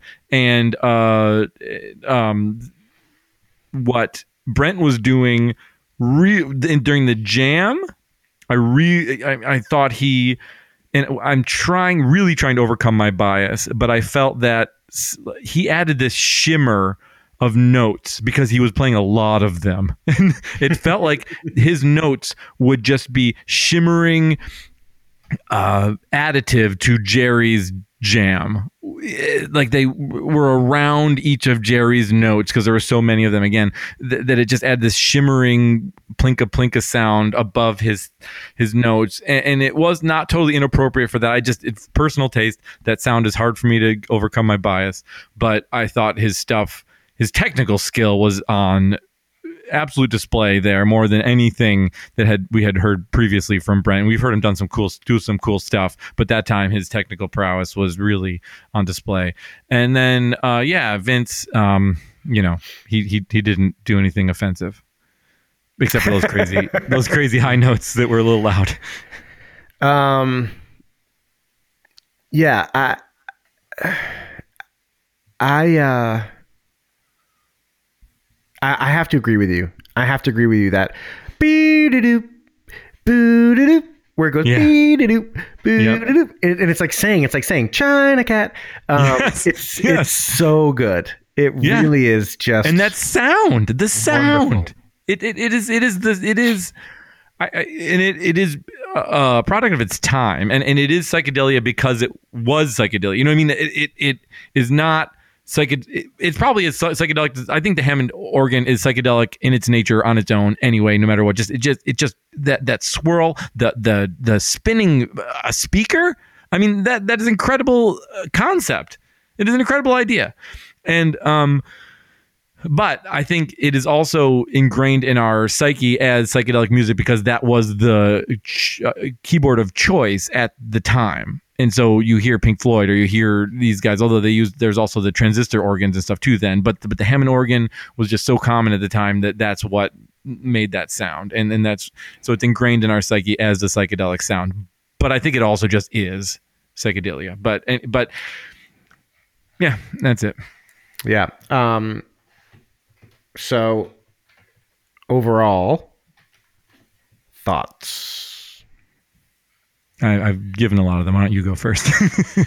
Okay. Um, I would say that I love the song. Nothing that we listen to now made me think anything else of it. Um, I, I agree with you with the organ, but man, it, the one thing that this always reminds me of is that 1974 is such a great year.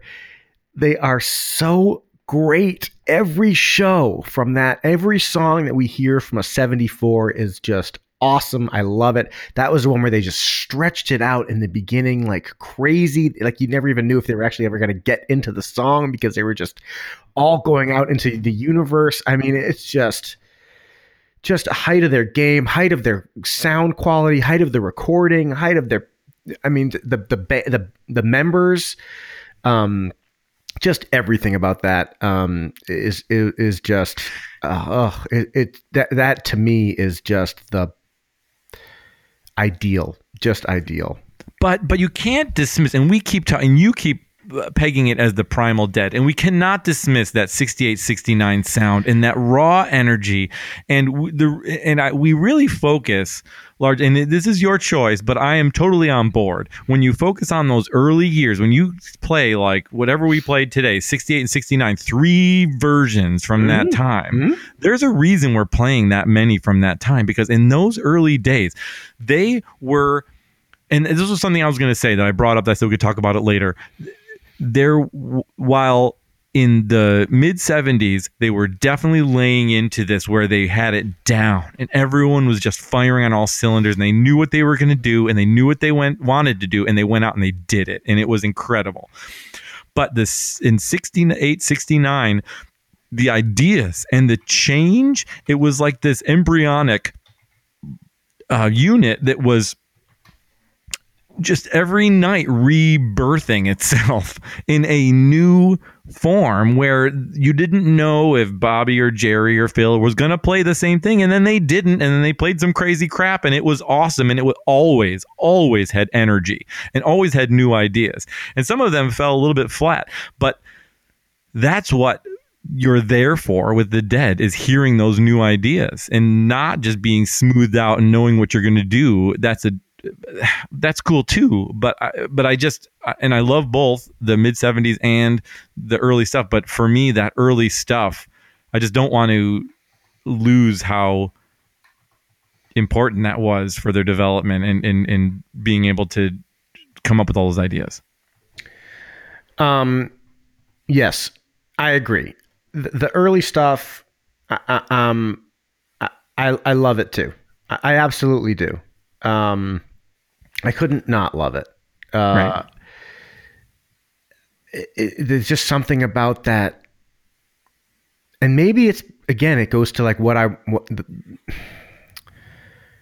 there's such a comfort to that 73 74 more 74 73 is a little faster to me it sounds faster to me 74 is just so comfortable like when i talk about like hammock music like that's just like i mean just so comfortable so relaxing just yeah even though when No, it's I- I ripping it ripping and i'm moving all over it's just it's just it's just so comfortable Yeah. to me. and the primal stuff i Yeah. love it's just uh, sometimes it's like it's, it's Yeah. almost like scary. It's like so Yeah. trippy, and it's No, like, I hear you. it Yeah, reminds you of like exactly. just like being you know a little too crazy, and uh, um, I love Yeah, that. I love that too. And I if you want to be inspired, I feel like eh, you know. Well, they're both inspiring, but I just feel like that, like I said, that rebirth of ideas, and that it's just that youthful energy, and that it depends what you're in the mood for at the time, right? But but I just I I- I don't want to I don't want to just keep pegging it as Primal Dead is like it was rough, it was okay. You know what I mean? Like I, I want like Primal Dead is a thing,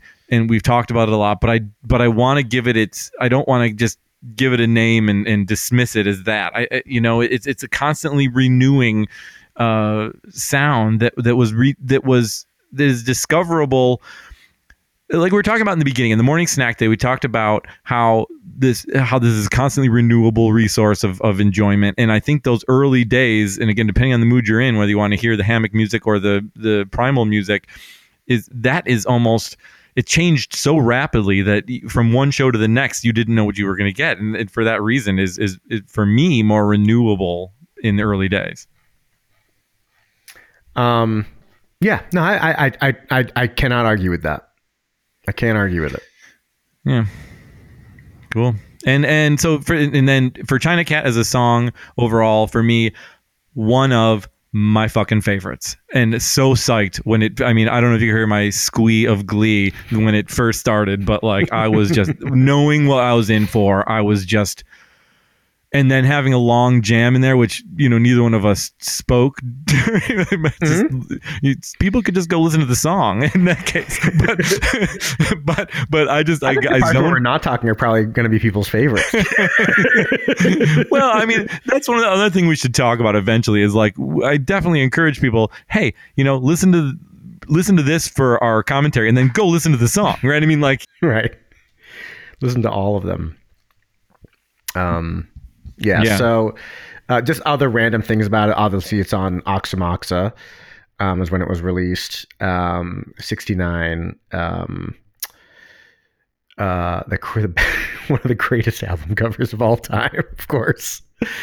Um, that crazy sperm, egg, dick and balls, just so that artistically that I I remember you had that in your dorm room in fr- uh, your sophomore year and Yeah. I hadn't I was not that familiar with it before then and I remember just like yeah that at some point moved me like artistically where I'm like yes I mean I get it it it, it is uh you know again primal in its own way artistically and is that do you remember who that is uh, is it Griffin?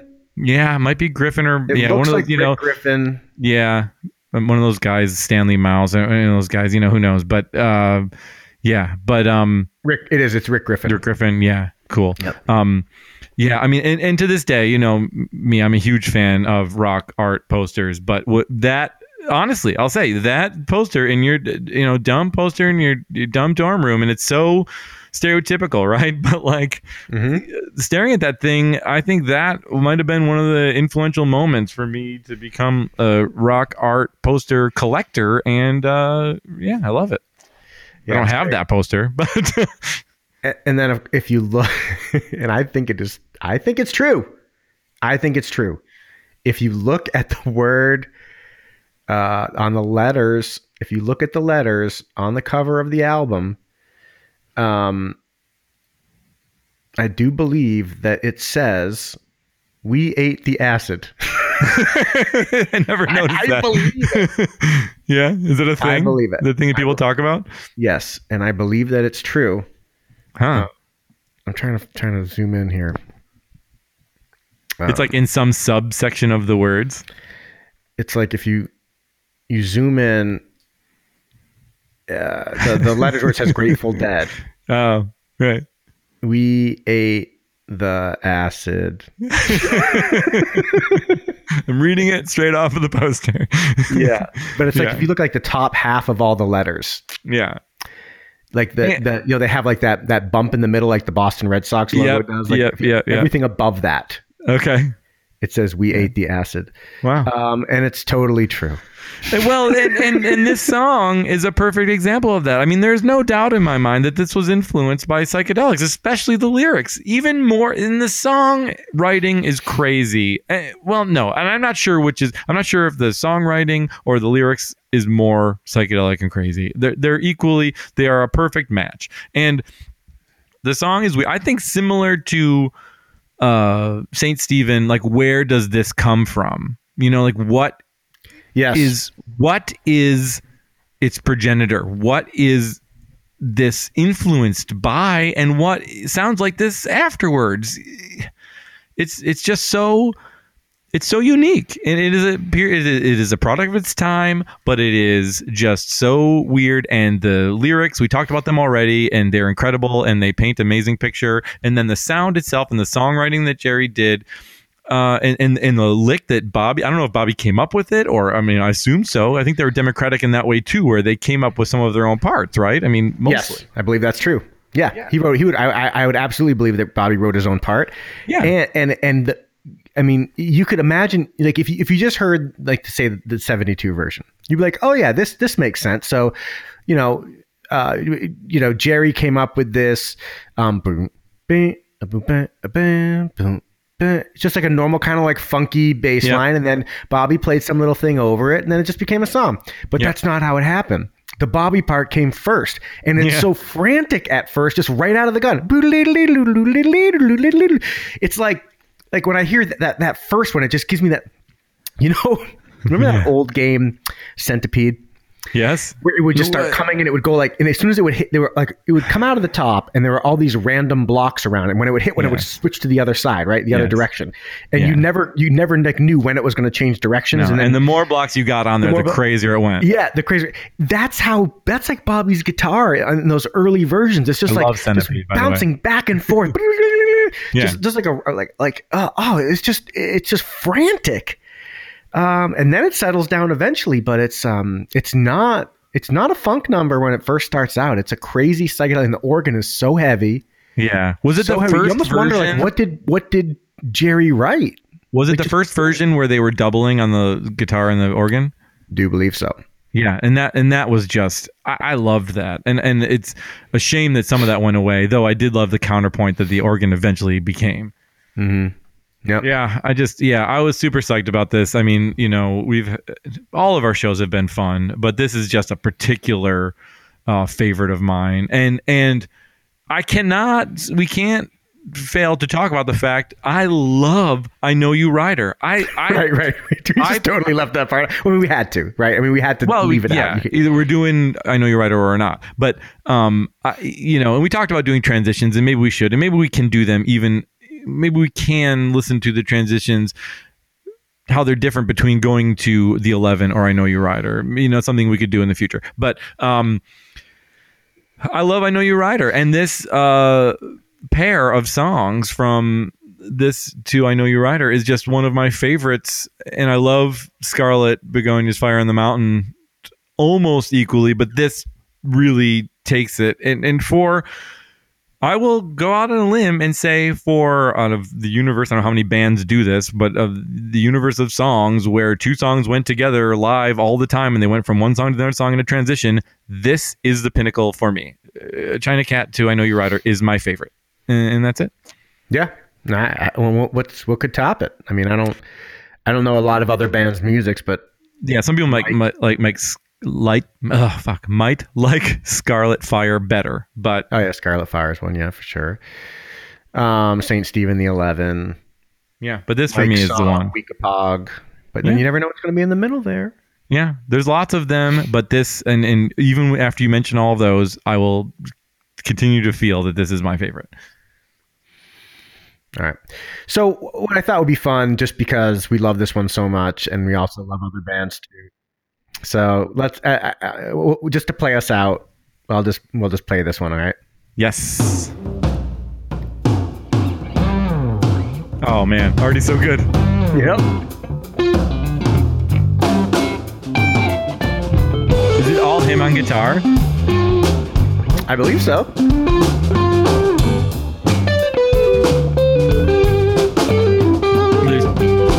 Got guitars there.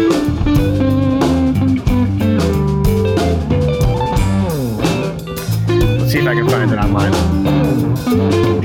These are the Jicks.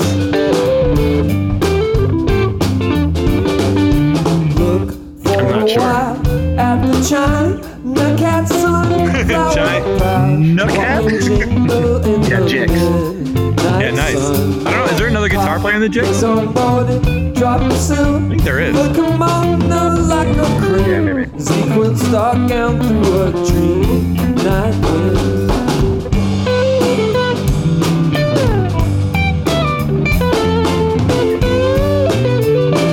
It's so close, like no reverb. It's all right up in your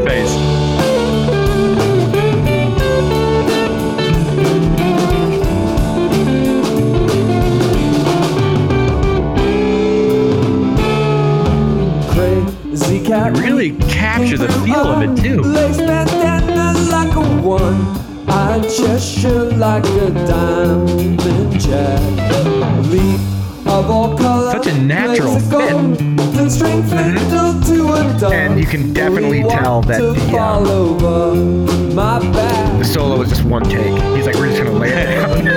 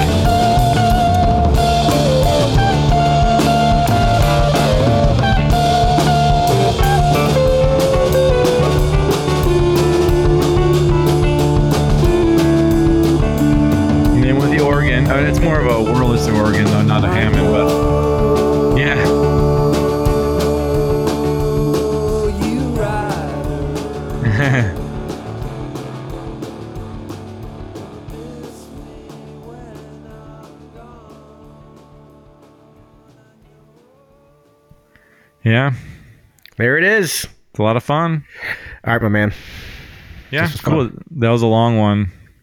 Yep. we really did it. I had a I had a serious rant in the middle. We're near the end. All right. Well, catch you next time on Code Names. All right, thanks everybody. Judge not. Lest ye be judged. Good. All right, man. Peace.